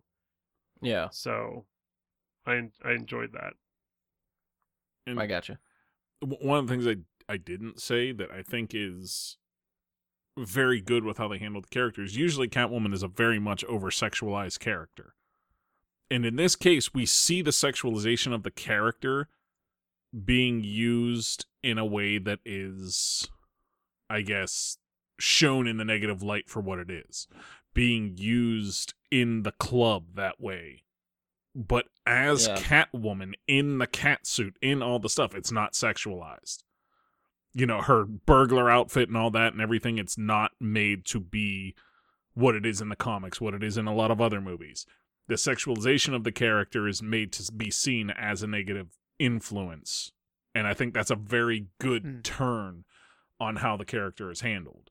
Yes, she's very attractive. Yes, she uses it to get information. But she does not go out into the night dressed stupidly sexy in heels for no fucking reason to burgle things. Yeah. She goes out dressed appropriately for what she's doing. Um, we'll move on to Colin Farrell's Penguin, which I had to continually rem- I knew this going in, but had to still continually remind myself that that was Colin Farrell under the makeup. He like, he's downright unrecognizable. yeah, he like hats off to that makeup department because he just disappears in that role. And I, I had actually watched a talk show. Um, I don't know if you guys are familiar with Hot Ones, but he was Oh, he was Oh, on an episode of Hot Ones. Um, I had actually watched before I saw the movie, and he talked about how refreshing it was for him to be able to disappear into the makeup and everything that they put him in, much more than he does when it's just him. You know, I mean, when yeah, because usually out someone there. casts Colin Farrell, they want to see Colin Farrell. Yeah. Like, I mean, come on, don't you remember him as Bullseye? It was barely you didn't even know. yeah, all they did was shave his head. It was still Colin Farrell. shave his head, tell him to drink a beer and throw stuff, and it's like this sounds like Colin Farrell, just in different I had to order watch of the credits. operations. I don't know about you. Um, but to me, that was really cool to see him talk about how refreshing it was for him as an actor to get to fully let go because he was completely hidden. well, he liked it well enough that he's getting his own show, so that's happening. So I have to ask. I haven't seen the episode, but how far did he get on the heat scale? Oh, he did the whole thing. Did he? They've only, Nice. I, I think that show has only had like five or less people actually give up and call Did it he, um, quits. Did like was he taking it pretty rough though? No, he seemed fine. He Oh, seemed wow. okay. He didn't have that British palate Now the way that gonna the Gordon episode. Ramsay did. I would still watch the episode. It's pretty It- good. honestly, watch, watch his celebrities sweat. His insight to acting when he's talking in that episode is well worth watching. Just the way he talks about it is very refreshing, as to as opposed to what you hear from a lot of other people. So Uh, Andy, what do you think of Penguin? I, I I really dug him, and he, when the credits started rolling, and I saw Colin Farrell, it reminded me that we had done a podcast about the casting of Colin Farrell as the Penguin, and I'm like, holy shit, I did know that somehow. so you forgot about it up until you saw the credits. Yeah, because it just like it nothing about the character resembles or reminds you like even his voice inflections were Yeah, he puts on a voice for that, too. different. It's, It it it just it, it it blew my mind a little bit and I like I think my jaw dropped and I was like it's Colin Farrell. Um, and, uh, as we were watching, uh, Sarah had said, you know, if you look at the eyes, you can still see it. About two seconds after she said that, he was gone again. Like, I, like at least for me, like I had to strain and and really hone in, kind of on on his, not even just the look of his face, just just the eyes a little bit, where where, where you see you know an actor use the the the the the same muscles, the same dilation in conjunction with some similar facial expression. Like you could kind of see it punch out a moment here or there. Other than that, no, he he was gone. Yeah. Absolutely. Like you would not know who that person is. I'm very interested to see what they do with his series for HBO Max. Is it going to be like a sequel series to bridge the gap between two movies? Is it a prequel series? I mean, the the movie lets off basically he's going to inherit Falcone's crime syndicate, I guess, like fill the void after mm-hmm. Falcone's gone. So. That I could th- be the series. And- Yeah, I think that would kind of have to be it because otherwise, if you're if you're telling a prequel, you either have to bring John Turturro back to tell Right. time while he's with him, or you're telling of a period even before that. yeah. to be fair, you like I was thinking sequel, and it makes sense to lead into the next Batman with a sequel. But you said bring John Turturro back as Carmine Falcone, which we'll talk about, I'm sure, in Brian's list eventually. There, Yep. but I'd be hundred percent in for that, just because of getting more of that. Um, but having Well, let's just go to just go to Falcone now. well, What I was you gonna give think of my final opinion on Penguin. Okay. and that is I put it right up there with Ledger's Joker. You are going to be very hard pressed to get a better, better representation of this in a realistic movie. The other representation we have is Danny DeVito, Yeah. and that was ridiculous. Don't get me wrong, I love Tim Burton, but what the fuck was that? Um, it, when I think back on it, I just think, God, okay, but this version of of the Penguin, I think, is basically flawless for what the character is supposed to be, and from an acting standpoint, and everything, writing, acting, down the line, I think this is handled perfectly. And where we see it go from here as the penguin comes into true power, I think is So it's even really an origin telling. story for penguins too, really, to get him to where he needs, where he's used to being. Right. So that I just wanted to make sure that was said because this was it was way better than I was expecting when I heard Colin Farrell was cast. Yeah. I think the only negative I would say about it would have been that I would have liked to see him have a more noticeable gait. Or See, I felt like he did. I felt like I- his I did- mannerisms, like the I way he felt moved his like it- arms constantly, like he I- still I didn't, but like I didn't feel like he had any sort of like gimp. wobble to, yeah.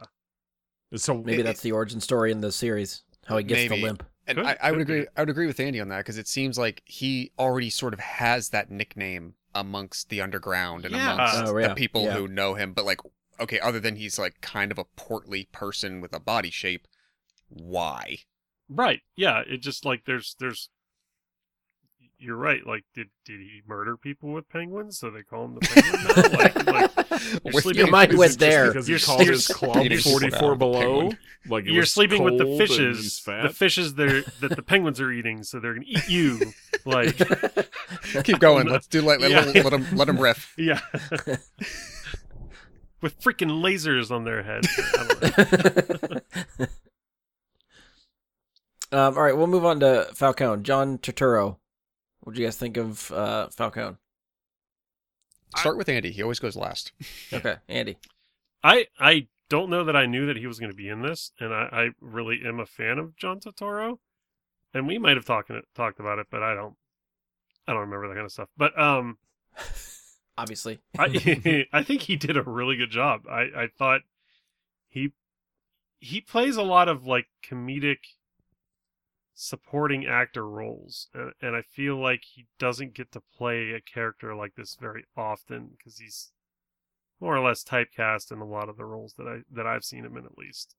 So I mean, it's it always was Transformers, right? Transformers immediately comes to mind for him. That's what I think of. the is that- Jesus to me is Oh yeah, okay, From- that's another one. Yeah. So it it just seeing him in this, uh, or Oh Brother Where Art Thou? I thought he was awesome in Mhm. that. But I always Oh. think of Lebowski personally. That's yeah, yeah, Think of quick. Oh, yeah, I don't know. I, I go all over the place. Quiz Show, Barton Fink. he can. but I, I I really enjoyed his role in this, and I thought he played Falcone very very well. Uh, Josh, what do you think? I, I- actually, same as Andy's impression of all the castings. Either I knew it and just had completely forgot it at some point, um, didn't retain it, or just never knew it. So the first time he walks on screen, um, I'm trying to think. When he's introduced, you're aware who he is, right? Like he walks in the room and and yeah. everyone around him, the setting, you understand he's Carmine Falcone, right? He come. I think the first introduction to him is in the in the the club within the club, right? The forty four when Yeah. when Catwoman has the the lens in her eye, Yeah. and you see him in Yeah. the dark. And I think I can't remember if his face is revealed when he gets closer to her or not, because it's in the the dark of the club. but but in that moment you understand who he's playing Right. Yeah. who okay um so once i see him yeah i'm like oh my god turturro is in this and he's that guy and you know it, it's early on enough not like super but early on enough that i didn't expect him to play as big of a, a part in all the intertwined proceedings as as he did. And i, was- I was Yeah. happy about it. I'm with i'm with mike on that. Like he like every scene i'm like wow i never like you asked me to cast 20 people in a role after seeing um oh, i'm gonna do the actor such a disservice the guy who plays him in batman begins. Um after yeah, I seeing can't think of his name, but yeah, like after seeing his portrayal, um, if you would have asked me, yeah, cast twenty people, I never like Turturro wouldn't have even come to mind. So he, it, it wouldn't have even considered. But man, he knocked it out of the park. Mike, what do you think? Uh, you know, when I seen the original casting, there was two roles they had cast, and I said to myself, I have no doubts that's going to be a fantastic performance, and this was one of them. Um, I can't think of a single time when John Turturro has performed poorly in anything.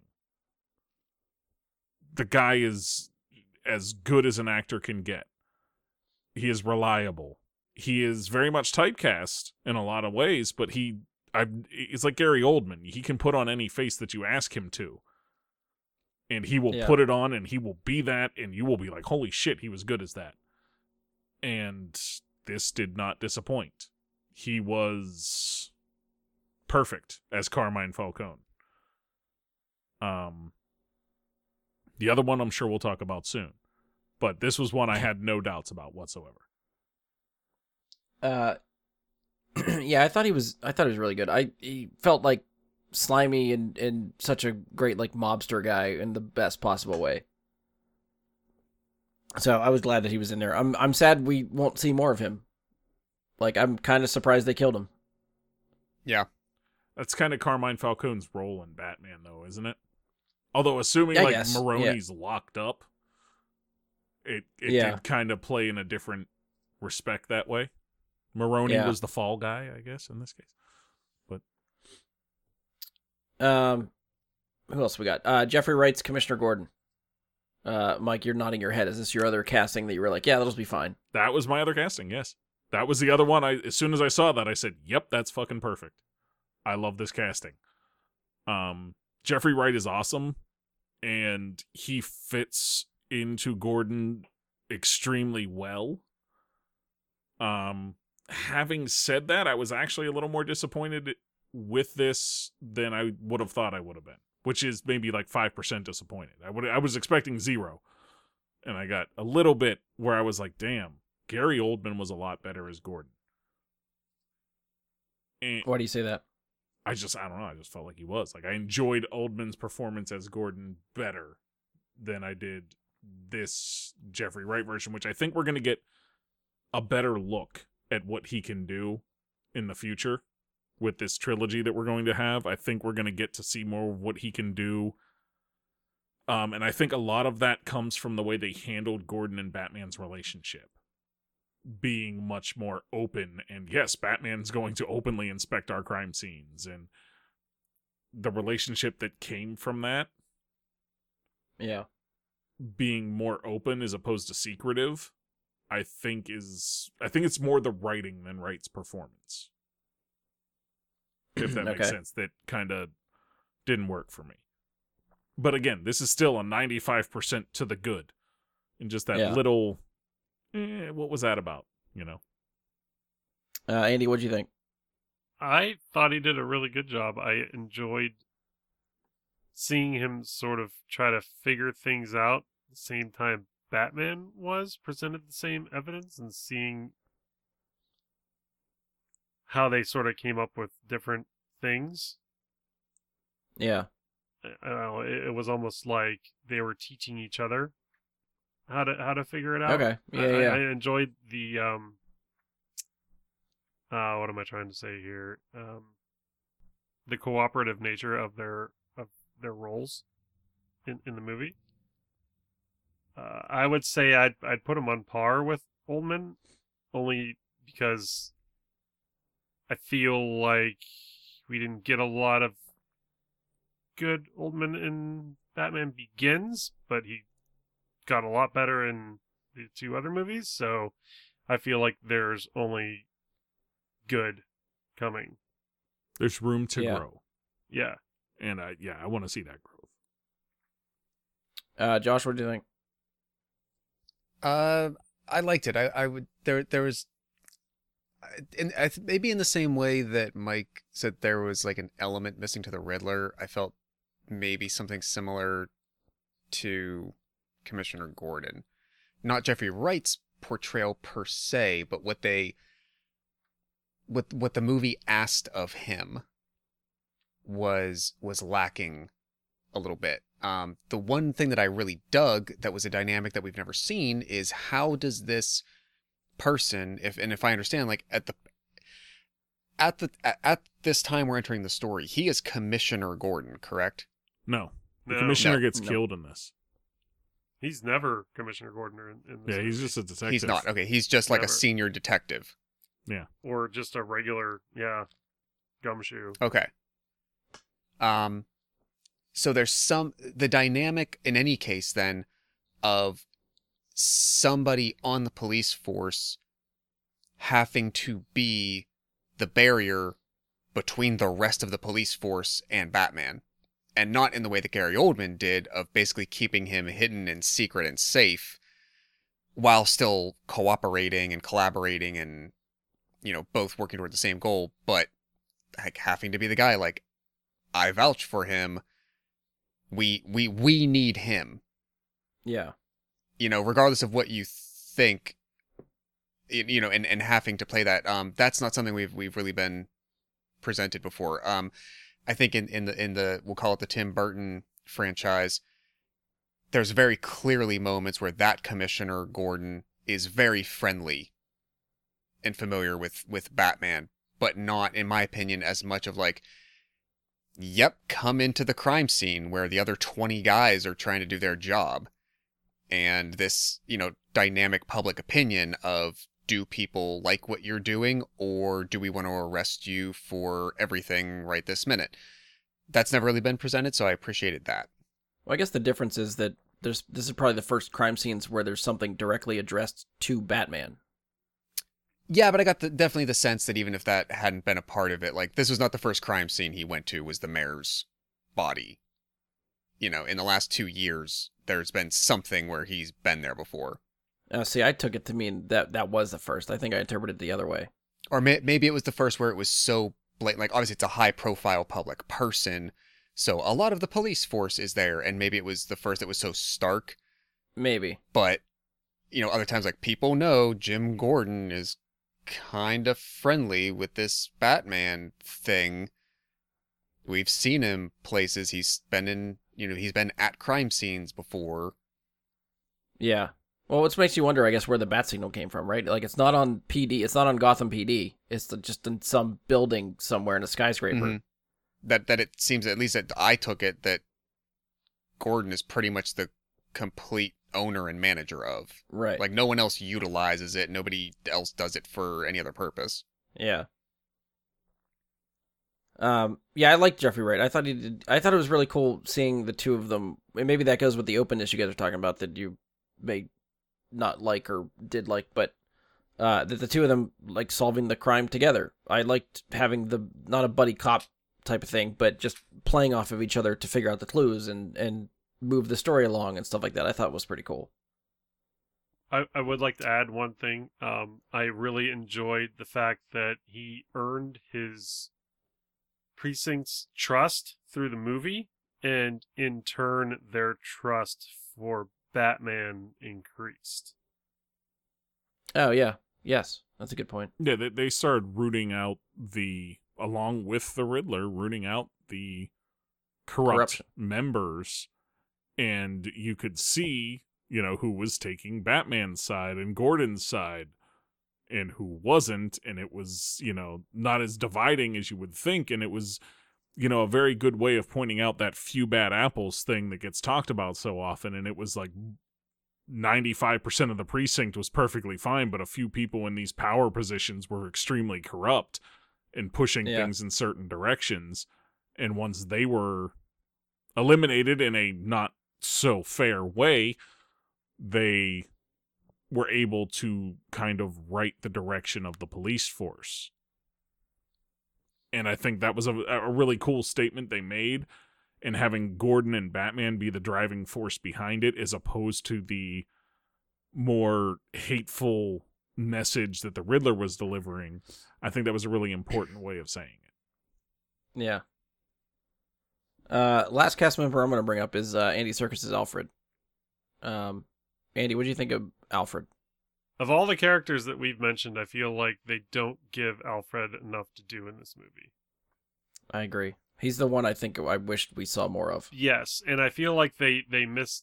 This is like the.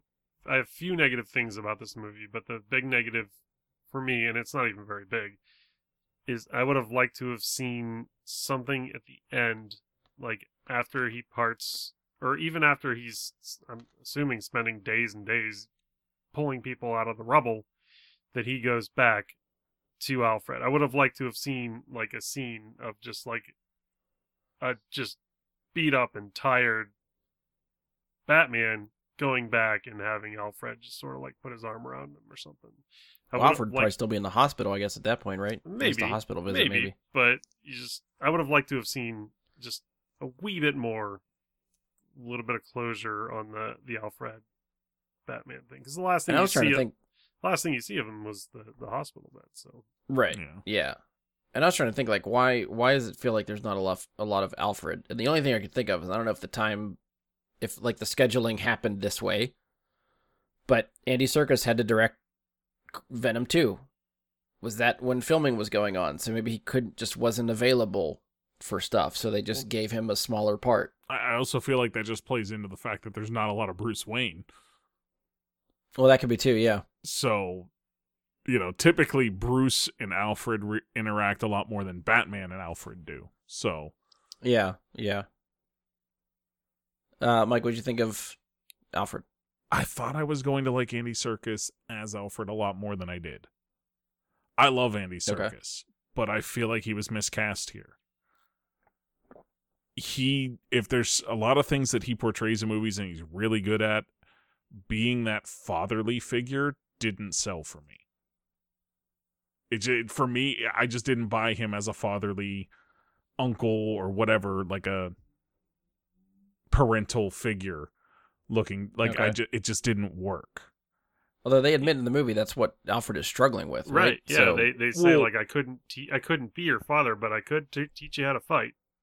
Right, and I feel like they- they're they're presenting what a lot of parents struggle with themselves. In that sense, is like, man, I didn't really know how to be a parent, and I feel like a lot of parents deal with that. I feel like there's a very parental feeling to not know what the fuck to do, so I taught you what I know. And I feel like that's what parents go through. I'm not a parent, but I feel like isn't that what parents do? And it, like I feel like that's kind of a parental arc. So you're saying he did do that or didn't do that? I'm saying like he had that parental arc that I just didn't buy. Okay. Does that make sense? Like they gave him a parental arc. I just never bought him having the parental touch that they tried to give him. Okay. And I don't know. It just I, I, I feel like it wasn't bad, but it wasn't as good as I usually expect from Andy Serkis. Like nor like when you tell me Andy Serkis isn't something, I'm expecting him to be a five star performance because feel- that's what we almost always get. I feel like some of that might be just because of lack of screen time. It could be. And I feel like it's the same thing I say about Robert Pattinson as Bruce Wayne. It's if we see more Bruce Wayne and Alfred together, my opinion on that could change. I don't know. yeah, hopefully I- we'll get more in follow-up movies or something. yeah. Uh, Josh, what do you think? sort of the same. I, I was surprised. Like if you, Alfred is almost as iconic of a character in the capacity of these stories as as Bruce Wayne and Batman is, and so you select that person very deliberately and very carefully. Um, I I agree. I I think just the screen time, the his his role in things. So like in the hospital scene after he's hurt and Bruce shows up and their whole exchange to me did not really land. Like I, I did I didn't feel like the emotional impact between the two like it, it wasn't earned yet. Like you were relying on a lot of hopefully prior understanding of the character and their life events and whatnot to get you to that moment.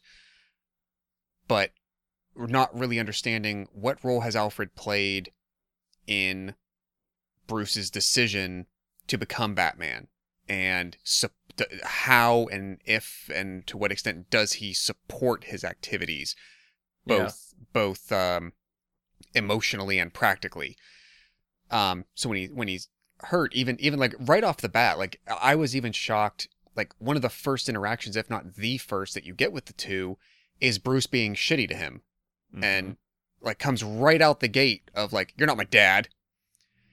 Like Yeah. in Dark Knight Rises, you got that in the third movie. You got that break between Christian Bale and Michael Caine after a trilogy, after you watch them go through this journey together, after you understand that there's an immense time lapse between stories. For whatever re- and however you feel about that Bruce Wayne making that decision at the time is irrelevant. It's it's you un- you're along you've been along for the journey. You understand how they got to this point. I I don't understand why the animosity is there already. It's very palpable. It's very strong.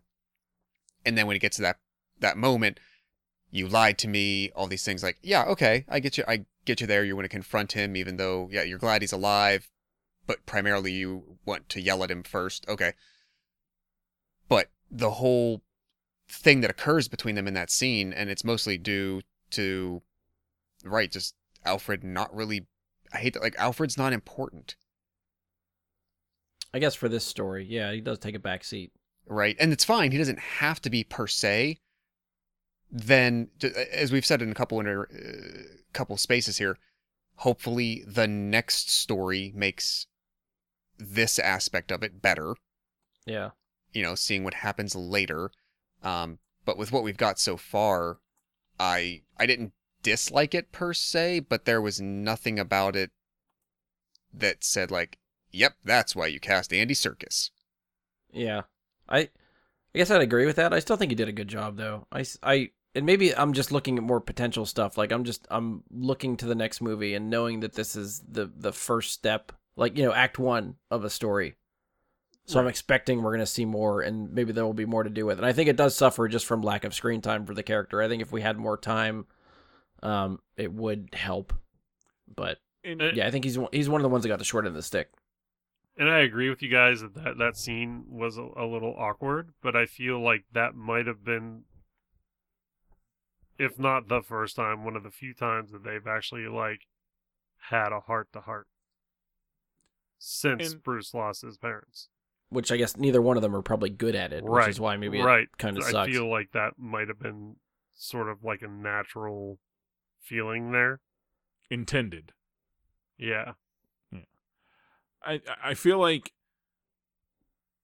by the end of the trilogy, I feel like I'm hoping they get their Fernie Branca moment.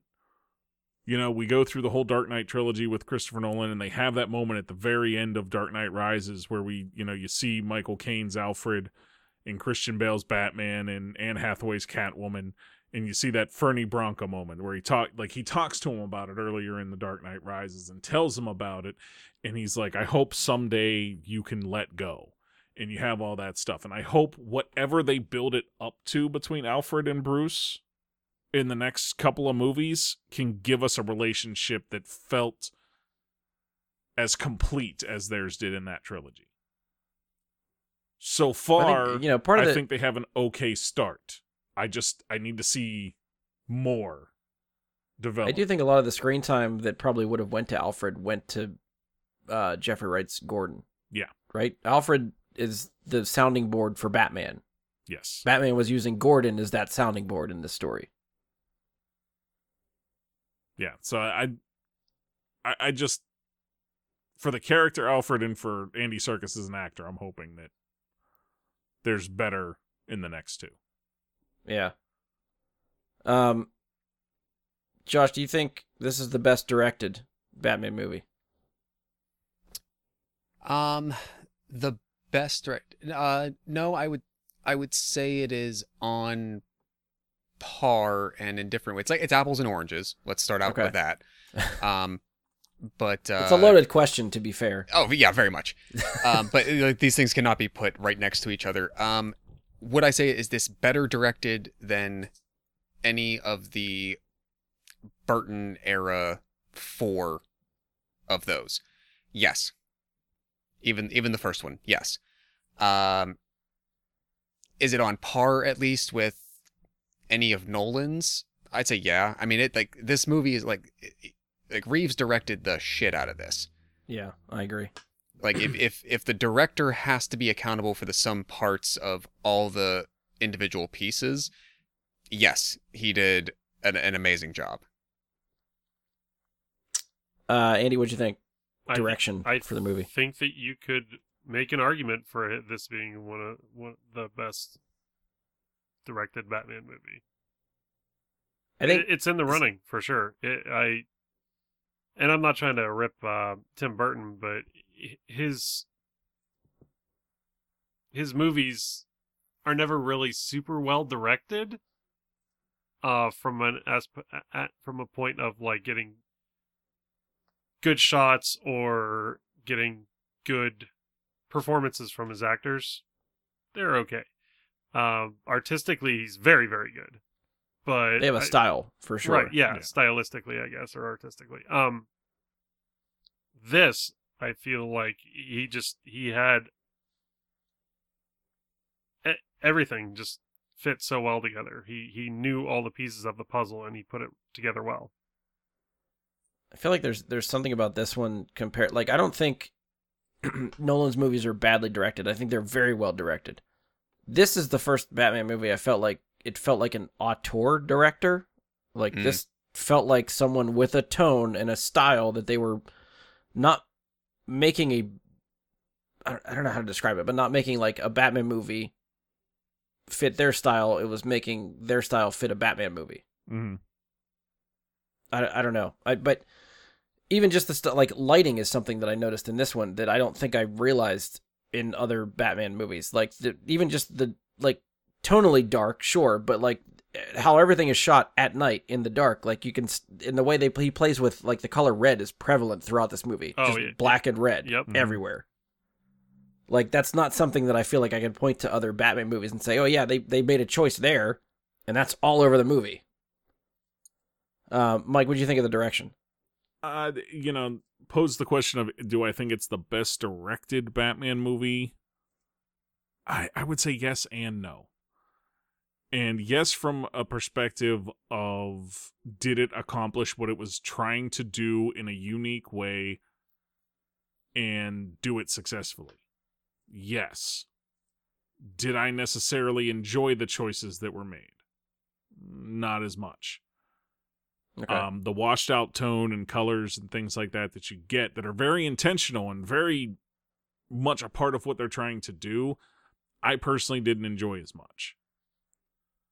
Um, i felt very often as though it was trying too hard to be what it was. Like it was it was taking it just that step of like here's what i am and then we're gonna do it even more. You know like it like the to me I, the the scene that keeps coming back to mind is the one at the funeral for the mayor. yeah. That was so intentionally gray green that I just kind of rolled my eyes at it. Like the whole building, nothing looked modern, nothing looked like it actually does today. We're supposed to believe it's happening in this world that we live in today with all this high end technology that Bruce is using, and that the mayor's and all this stuff is happening, and we have like a lens filter basically over the entire scene, and it felt either do a noir or don't to me like it, like you were trying too hard in that moment to be a noir without being noir like if it went you don't think he nailed the noir tone that he was going for? i feel like he didn't go he all did. in on it i feel like he went What, what were you 80% expecting from in, noir? and then What do you want? Literally black and white? Like what? Where are you looking? if you're gonna noir? go as far as he went you get what i'm saying like he went so far without really committing i guess does that make sense I guess I'm not sure what part falls short for you. on what The noir aspect of it. Is it just the color tone? I mean, the- there's the color tone. There's the, I guess, usually noirs are not necessarily modern set. You know, usually that's something that we look to the past in, and Okay. you know, they're. It, it felt. It felt off to me as a noir. Like as Okay. that type, it just didn't feel like it hit the notes that it's supposed to hit. Like it was trying to represent an old timey feel in modern day. And the modern day parts, I feel like you know, like a lot of the modern technology and stuff kind of washed out a bit of what could have made it more feel more like a true noir. And then you have, like I said, like eh, there's certain scenes where I'm trying to like think like it, it just it does and it doesn't want to be that. And when it does, it feel because it's not fully committing, it feels like when it does want to do it, it goes too hard into it. And when it doesn't, it just forgets that it's trying to do that. In moments like I, I guess I think to the penguin chase scene with the Batmobile, which is unfortunately really the only action we get with the Batmobiles, that one scene. Fucking Yeah. awesome Batmobile in this movie. Oh Um, yeah, the no- the sound. Oh, Oh, the the sound, the jet engine that he actually built. Like we see the parts that he builds on the back of it and everything, and then we see the like he actually did it kind of wrong because he tries to like take off and then it doesn't work. Um, you know, like it, when he's about to chase the penguin and it kind of stalls out a little bit. That to me was a great moment of like, damn, he really doesn't know how to build a jet engine, but he's learning. but like that scene to me steps out of the noir. It steps out of the tone of the movie. And there's a, you know there's a couple others like that that step out from where they're at in the rest of the tone where it's like just either fully commit to it or don't.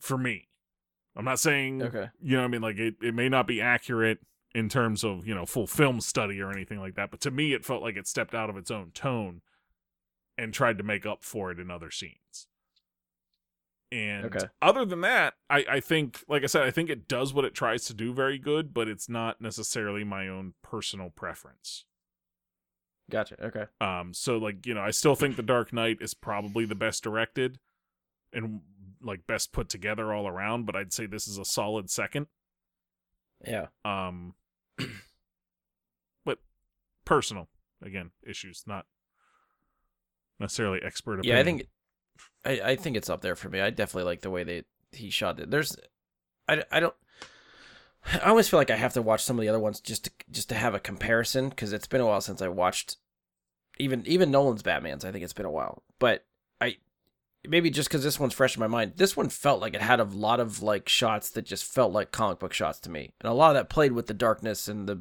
like. The one that always comes to mind right off the bat is where the beginning of the movie where he goes to fight the the gang of guys picking on the guy coming off the subway, and Batman slowly stands up in front of everybody, and all you see is the back of with the cowl, and just he starts to get taller than everybody. That shot specifically is a comic book page, like the way that's framed and everything. And I think there are numerous shots like that, and I think it just plays the way he plays with the darkness. I think in the lighting, a lot of that stuff that's in the dark feels like comic book shots to me. Specifically, like the the the when he goes to get Falcone and he comes out of the elevator in the dark hallway and the the action sequence that he has with the the gangsters that are there and the only lighting you get is the muzzle flashes from the gun. that I can was see such an awesome. Every scene. one of those muzzle flashes being like a comic panel. Yeah. Like all of that felt comic booky to me and looked fucking amazing. Did he also not get incredibly lucky he didn't get shot in the mouth like 20 times during that whole scene? like, I feel like that's the Thought only that unguarded part. And I'm seeing times. how many hundreds of bullets probably fired off in that scene. It's like, one of them would have got him in the mouth. I mean, Like- that's like that's one. Batman though. Like every Batman has the mouth open, so everybody gets lucky not getting shot in the face. So that's a complaint I could easily- against easily Superman discard. had the mouth open, didn't he? what's that? Like the, the, the super bat suit that Batfleck had against Superman, even that had the mouth left Yeah. open. Yeah. So it's Superman like, could what have if busted his jaw in one like- punch and been done. Yeah. Uh, so just speaking of the action sequences too, do you guys have a favorite? Anything stood out to you? What do you guys think of the action? I there's not a lot of action. I feel like it's very spaced out, but when it happens, it is great. I loved every single one of those sequences. My favorite scene was probably the the only scene we get with the Batmobile. That's the one that stands out for me too. Oh, and I think yeah, when he's chasing the penguin, I just thought that entire scene, from score to sound effects to explosions to acting, I just thought that was so phenomenally done. when I listen to the soundtrack, that's the cue that I listen to over and over again is the chase sequence music from that scene. I think it's awesome. Yeah, the, the and some of the coming shots they through get the for the, explosion. that chase. Yeah, That was it, like, it- and you get like that moment of like Penguin's reaction to it, seeing it in the rear view or side view or whatever he sees in it at the time, just being like, "Oh shit!" because he's so Which- excited. He's like, he's like, yeah, yeah, I did it, yeah, and then he's like, ah, fuck. which talking to a couple of people, maybe Josh can attest to this. I, and I don't know, Mike and Andy, where you guys fell on trailer watching and stuff, but the second trailer s- spoiled that part of the chase. The, the second trailer ends with Penguin thinking he gets the Batman, and he comes out of the fire over the trailer and rams him in the back. oh, I It didn't ruin second it for trailer, Which- me though. I didn't see that trailer, so that was all new to me, and that's why it was friggin' awesome. I I honestly feel like I saw it, but forgot it by the time I saw the movie. So it did it, it didn't Okay. ruin it, but Yeah, I was I was clearly on definitely on media blackout mode at that point, so I missed that part. So I was glad that it was still new to me. But yeah, I think the the and I saw the movie in in the Dolby theater in the waterfront, and when that car revs up for the first time, the sound in that theater is fucking phenomenal. Yeah. Like the sound design for the movie, especially for that chase sequence, is awesome. I gotta go see it there. That would have been cool. Like rumble your ass type of rev when that thing goes up. Like it's it is great. Uh, Josh, any action stuff stand out for you that you liked? Other than that, honestly, not. I I, I don't really like. No, there's not a whole lot coming to mind that actually occurred. There's like there's the subway fight, there's the car chase, and then the the the arena sequence at the end. Like there's not a lot in my mind that stuck with me other than those. there's, It's a little bit entering the club for the first time. yeah, that was pretty good too. Oh yeah, that's true. Yeah. Hearing the aluminum bat bounce off of Batman it was like, oh, that should have hurt, but it didn't because bullets also bounce off." But ooh, It was a it was a little thing I think for not action sequence wise, but like when the two times that Batman and then Bruce go to the club and they answer they go to the door the same way. Yeah. Like Batman open they they open the door, it's Batman, he goes, Do you know who I am? And then it's like, Oh, it's Batman, and then they he has to go in and fight everybody. And then Bruce comes back later, says the same line, Do you know who I am? Oh shit, it's Bruce Wayne, let him in. Like Yeah. that I thought that was funny. Um yeah, I think the even this like the the fight scene in the club and stuff, like it's Nolan, I think it maybe it was a, a restriction with the suit. Some of the fight scenes with Nolan's Batman are cut very chaotically. It's hard to tell what's going on. It's very close up, quick cuts. They try to shoot it wide, but they're still cutting around everything that it's really hard to tell what's going on. They do some nice, not really long takes, but long enough to know that it's a choreographed sequence that you can see the action, what's going on. Even in the dark club with just red lighting, like you can tell how the fight sequence is going. And I appreciate stuff like that. I thought that was really cool.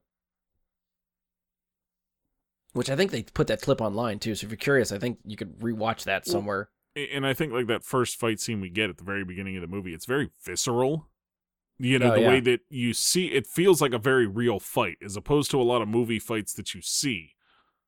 You know, where somebody gets hit and they ah, you know, you get the you know the the, the scream and you get a very real feel to it when he like throws that last guy down and or the first guy he grabs the first guy and like annihilates him but v- Sets the stage for everybody else. See Yeah, what I did to your buddy like, here. okay, do you want to do this or not? And it's very, very visceral. The sound design on the way he hits that guy and the way it looks is so good that, you know, you even feel intimidated. I know if I see Robert Pattinson in my actual life, I am not going to be the slightest bit intimidated by this guy. But him as Batman in that scene, I'm like, oh shit. He can fuck I some remember people that up. being, you know, that was the the the moment in the first trailer Mhm. that everyone was like, "Oh shit, this Batman is gonna fuck some people up." Yeah.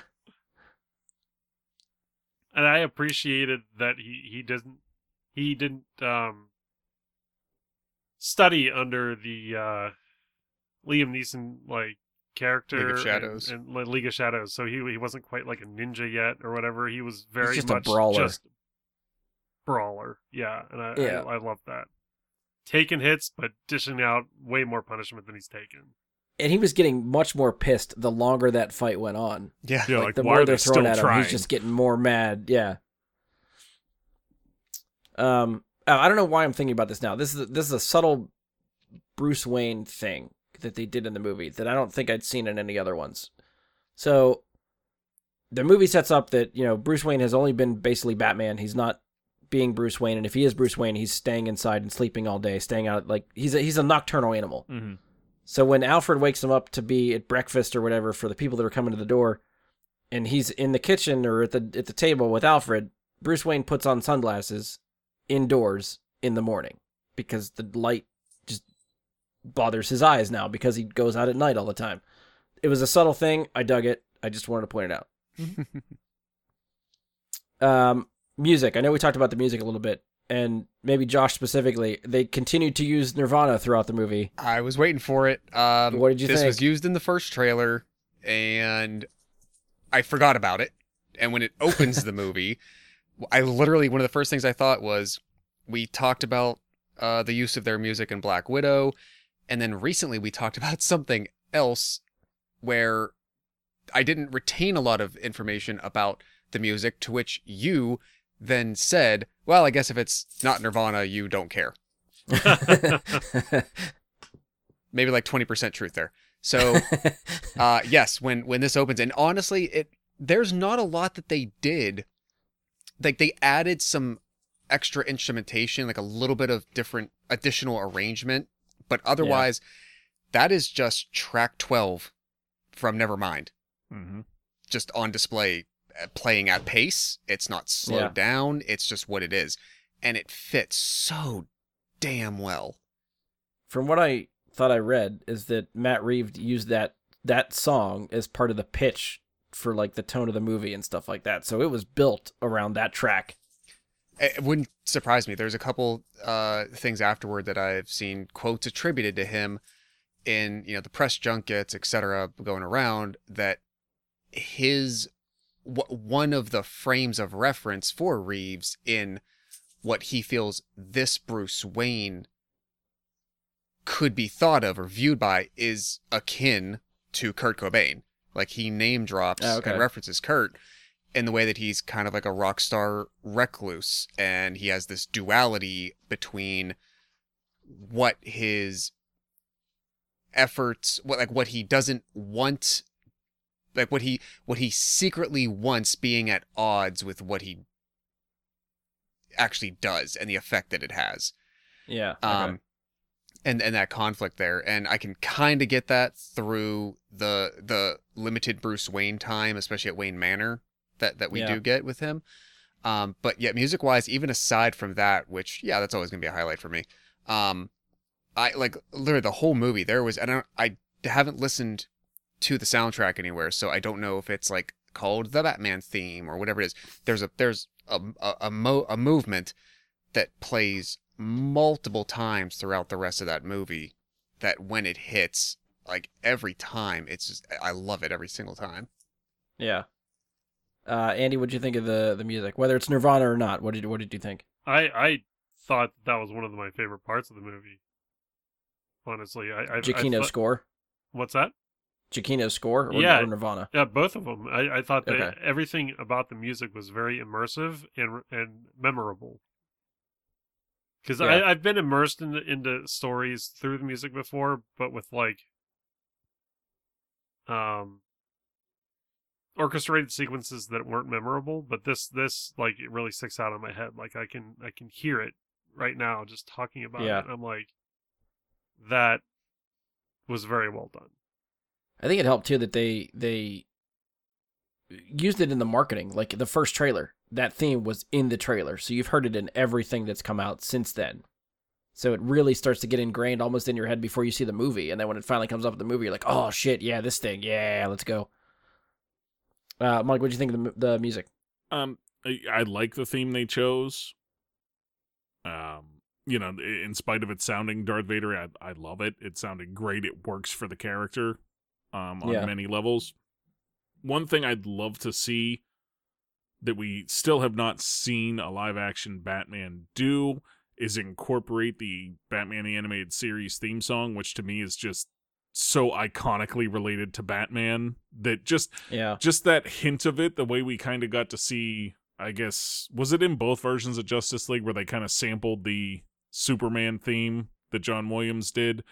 I think yes. You know, i- i- just a little sampling like that in there, just a hint in, a nod or something like that would be so amazing because that theme is to me. I think of Batman, and that's the first thing I hear when I think of a Batman song.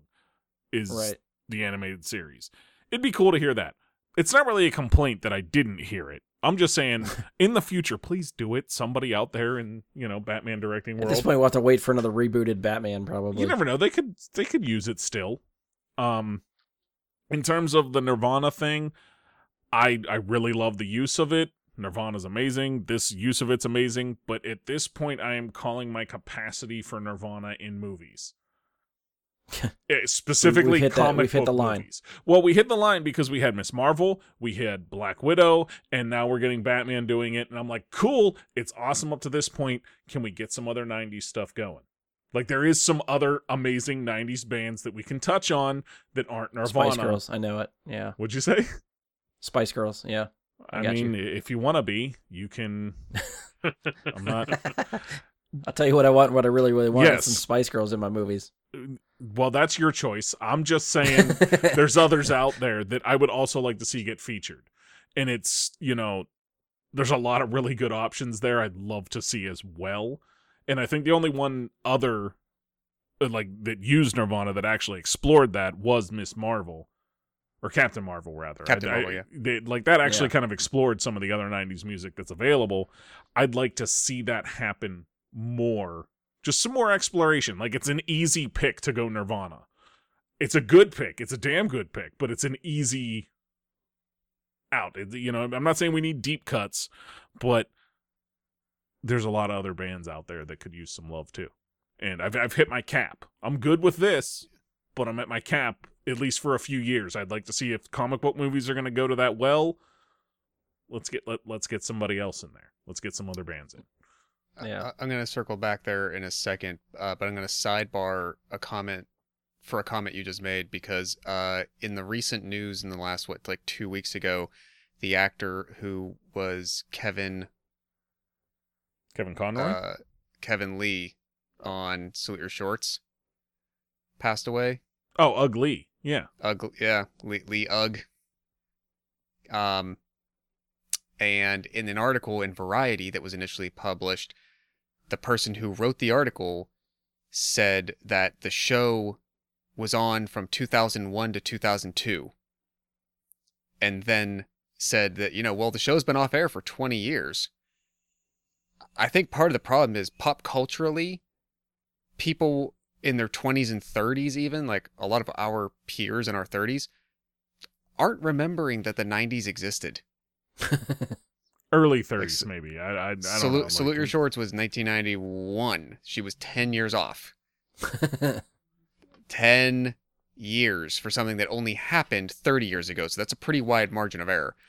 Yeah, so I maybe mean, part of that is playing into it is like i think things moved in the early 2000s like itunes changed things so fast that I, I I- really do think people like people don't remember a whole lot The Gen Z really music don't. history goes from "Safety Dance" to "In the Club" by Fifty Cent, and like, and that they, they forget everything in between. Right and, and so like i mean that literally could could be that's a part of it joke, is I like the the true. pop cultural contributions and just occurrences of that decade are I, I I- i've really become like non-influential and inconsequential so far unfortunately History has forgotten you and your taste in music. i will not i will throw out any of those deep cuts that mike was mentioning before I, I feel like I, digress. genuinely want to ask a, a legit Gen Z, not Ian, a legit Gen Z kid Mhm. who Sublime was, and see what their response is, just just to find out yeah if I am as old and insignificant as I feel. Whenever whenever that you hear that phrase someone throw out um summertime and the living's easy are you singing it or are you just saying the words and are you singing it the right way um swinging back to the to the composition um so sarah loved the music too i think and uh, she found something that she wanted me to share um that there is a uh predominant use of Schubert's Ave Maria throughout Oh the yeah. movie. In fact, in the interrogation scene, uh, Nygma just ends up like breaking out and singing it. Mm-hmm. I noticed it the second time, but it opens the movie. Mm-hmm. Correct. And and it, it's present at multiple times. So part of this article that she found for me to share, um, I think would also really, you know, help us understand and explain to the listeners what, uh, what you think you're hearing and and and really why it has the effect. So I mean, buckle in. Uh, and this is actually mainly you know used for the Riddler and and and his theme and whatnot. So the theme uses the first six note pattern of Schubert's melody, but instead of rising to the major third on the fourth note of the phrase, the Riddler's theme only rises to the minor third, creating an uneasy sonic atmosphere before falling semitone before a falling semitone leads us back to the phrase's starting note. So there it is. Or as So I that's why the Riddler theme is unsettling. Is that what we're supposed to get from that? potentially, or He as said music with words. with all the music in the entire movie, the the only way that I could put it in terms uh, to think of like why did I like it? All I came up with was uh, f- f- f- flats. They they used a lot of uh, they used a lot of flat notes. That's the best I got. Yep. Sure. I'd I'd agree. Is Sarah like screaming at you right now? Like, Yes, she is. She's right here. Giving me eyes like you better say many better things right now. use all this lingo I've taught you over the years. Use it. Use it now. Um, that was most of the stuff I think that I had. Josh, I realized we didn't circle back to your your pacing and runtime, whatever you want to talk about earlier. So I don't know if you still have that at the ready, but Oh, uh, yeah, yeah. Um, it's mostly. I I felt that the movie was story wise was building to the conclusion of what ended up being Falcone's murder, and only to realize, oh, that's just the end of Act Two. yeah, The entire last hour, I did not see coming, and I felt like it was a bit of a slog. Um, okay, I, I think to your point about like what you could cut out and whatnot, I think I think you could still have just about everything happen in the movie that does.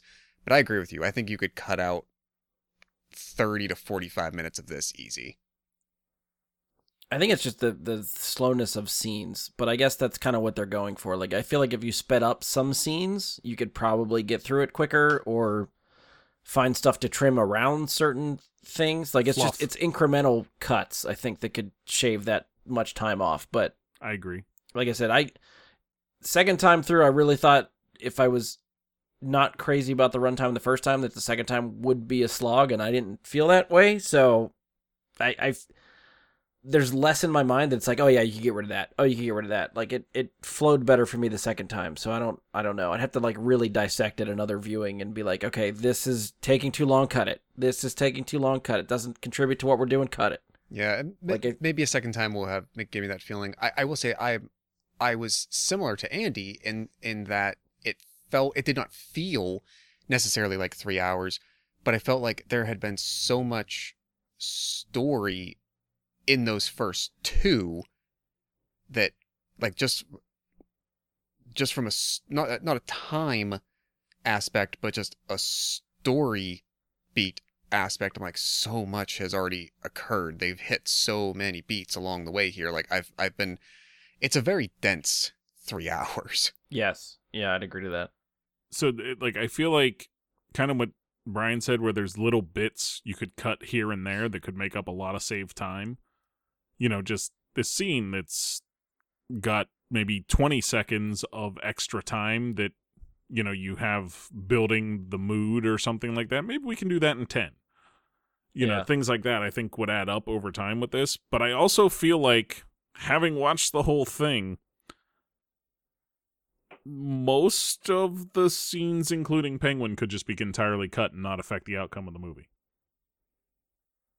I feel like it like it's rather inconsequential. Like it may set up things in the future sequels, but I feel like for the plot of this movie, it all seems pretty. You know, like we could cover this in in, in some exposition Yeah. um, I don't think anything that actually happens really affects the outcome. That couldn't have been an offhand line that we say here or there Right. as opposed to a whole long scene. As much as I love that chase scene that we get, I feel like it doesn't really. Where does it get us? Where does the whole penguin narrative and arc actually get us, other than you know? And he doesn't even actually kill Falcone. So, like, if he actually killed Falcone, maybe that would lead us somewhere. But he tries to, but doesn't. So, where does it like? What does it do other than set up a future for the character? I think yeah. Well, I guess that's the point. But I mean, for Yeah, I- this movie, you know, contained within itself. You know what I'm saying here? Yeah. And Andy, go ahead. I think for uh, a, a mo- like the ultimate Who Done It likes to try to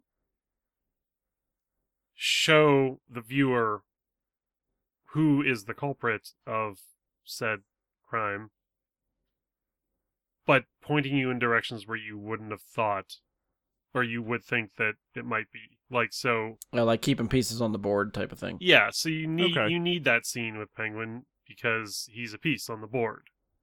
He's a suspect. You you need Okay. to have that. Otherwise, you, you don't. This this Batman movie was very good in my opinion because it was a very a very good Who Done It in the respect that the only thing that we know about the Riddler is the same stuff that Batman is seeing. Other True.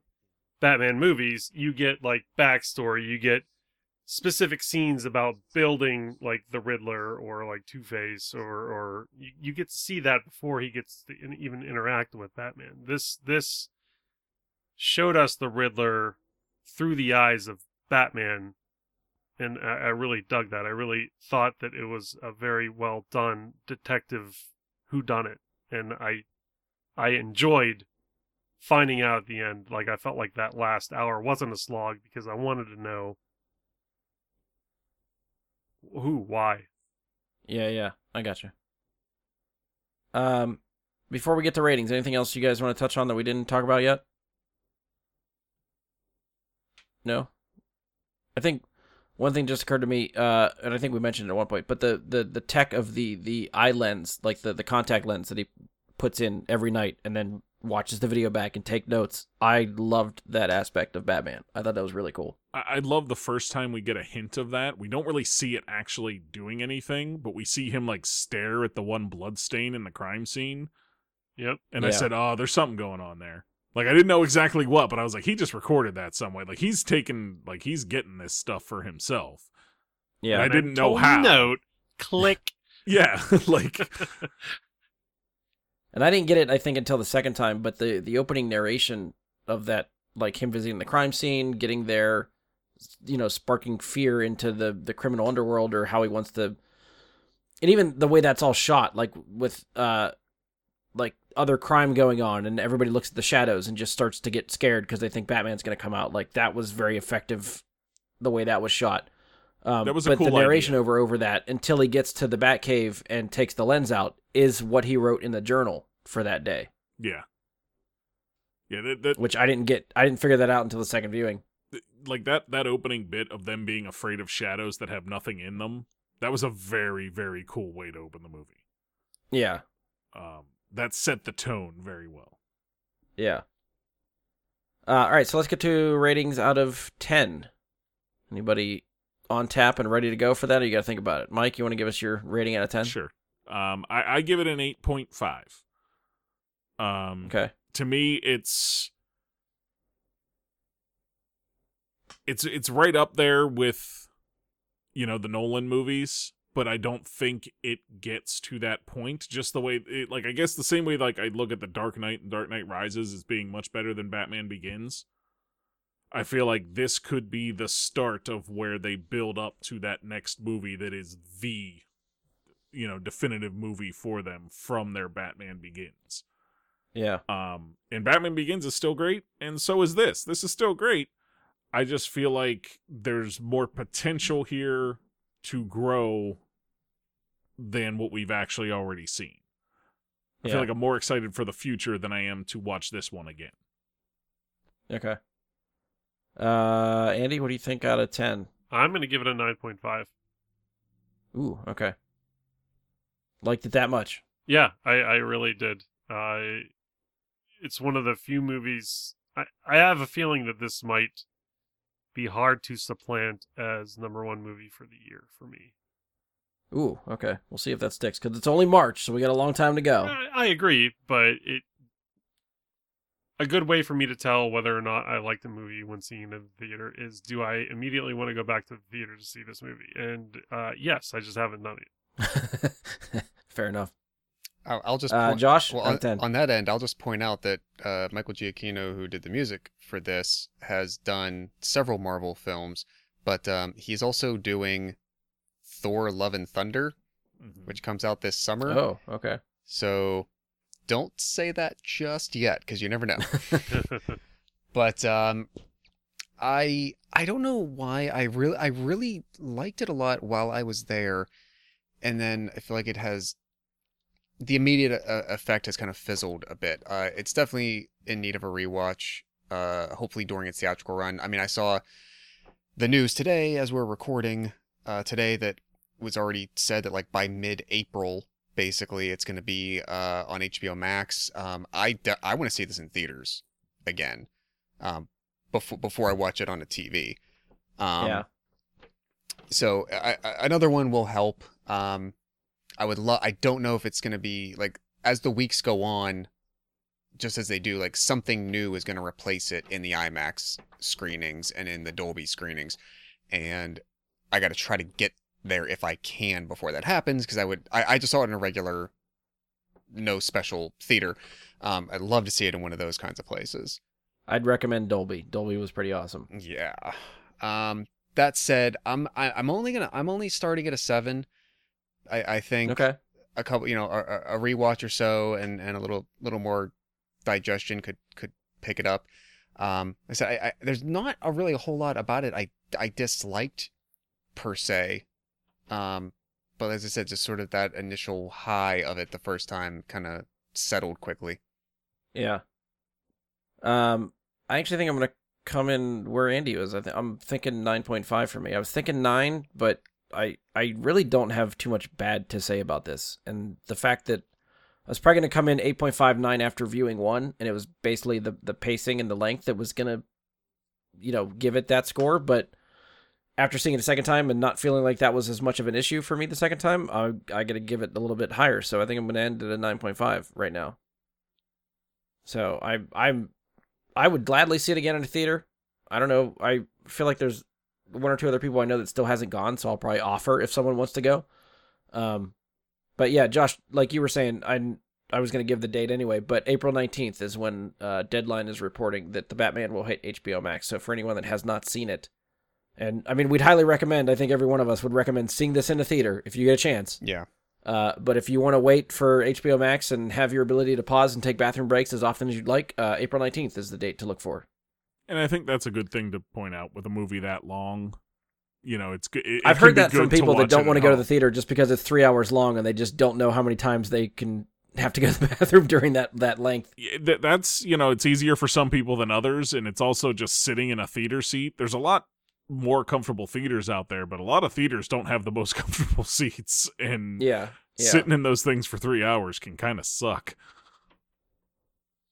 Um, and I know I'm going to spring this on you guys last minute, but and you don't have to give any type of like list or ranking. I'm just kind of seeing where you stand. But where do you think this stacks up for you against other Batman movies? third So you already, you already have your top three. dark you know knight which three dark are knight there. rises this one Okay. Anybody else pull it that quick, or are you still digesting? I could say at minimum tied with Batman and Robin. and it's somewhere between that and my top movie. so Um, we'll come back. We'll circle back. Andy, do you have any any idea where it lands for you, or are you still figuring it out? Probably top three. I, I there's a special place in my heart for the first Tim Tim Burton Michael Keaton Batman, Yeah. and I, I didn't care for Dark Knight Rises as much as I cared for the Dark Knight. So it'd Okay. probably be I don't know. It it probably You don't have it- to list them. If like top three with those Yeah, two, or that's fine. Yeah, Yeah. it would it would probably be a toss up between Dark Knight, original Batman, and the Batman. for me. For, Okay. For first, so Yeah, I think it's it's landing near the top for me. It's it's one of two. It's this or Dark Knight. Like those are those are the two for me right now. It's it's so hard to get to top the Dark Knight. Like there's just something about that movie that I think that one fires on all cylinders too. And Heath Ledger's Joker drives that movie. And just his portrayal alone is enough to keep it near the top for me. I have a soft place, my soft place in my heart for Batman Begins. Also, like I feel like that would probably end up at my number three if I had to do top three. Um, I just don't know it, it could be a toss up right now whether it's Dark Knight or the Batman for number one for me, but those are those are probably my three. I, I, I uh, just Josh, you spin back around? Do you know where you're at yet, or Yeah, pro- probably about there. Same same thing. Probably Dark Knight at the top. I, I I'm actually with you. I prefer uh, Batman Begins over Dark Knight Rises. Um, so that's probably number two. This the Batman would now comfortably sit at number three for the time being, and potentially have uh room to move up. gotcha? Mike, would you say Something? I was just gonna say I feel like the Nolan movies are more rewatchable. Like I Yeah, feel like I mean, this because is- this is heavier, you know, in content matter and everything. I feel like it's like Logan, where I recognize that it's an extremely good movie, but the rewatchability goes down for me because of that heaviness. yeah, that was the exact comparison I was going to make too. Is that it, it does have that heaviness of Logan a Mm. little bit. But yeah, all right. Uh, I think that's where we're gonna end for the Batman. So we still, I think, came in under the runtime for the movie. We're still probably at two and a half ish, two forty five for the episode, but that's still under three hours. So we've made it. We've successfully hit our goal. Congratulations, everybody. Uh, as always, you can find us on Facebook. Search Bry Guy and Super Friends. Go to facebook.com slash Bry Guy Super Friends. That's our page. You can send us questions, comments, comments, topic suggestions, any of that stuff there. Uh, hit us up in an email form if you would like, bryguysuperfriends at gmail.com. It's it's there. It's an active email. I don't check it. Uh, hit us up on Twitter at BGSuperFriends. That we will see. I can respond to that one. Uh, feel free to follow me on Twitch. It's Jedi Bry Guy, Jedi with an I, Bry with a Y. If we ever decide to do live shows, we'll do, we'll do them there. If uh, you ever want to watch me play some games, some, occasionally I do that there as well. Uh, and that's it for us. On behalf of Andy, Josh, Mike, and myself, thank you for listening, and we'll talk to you next time.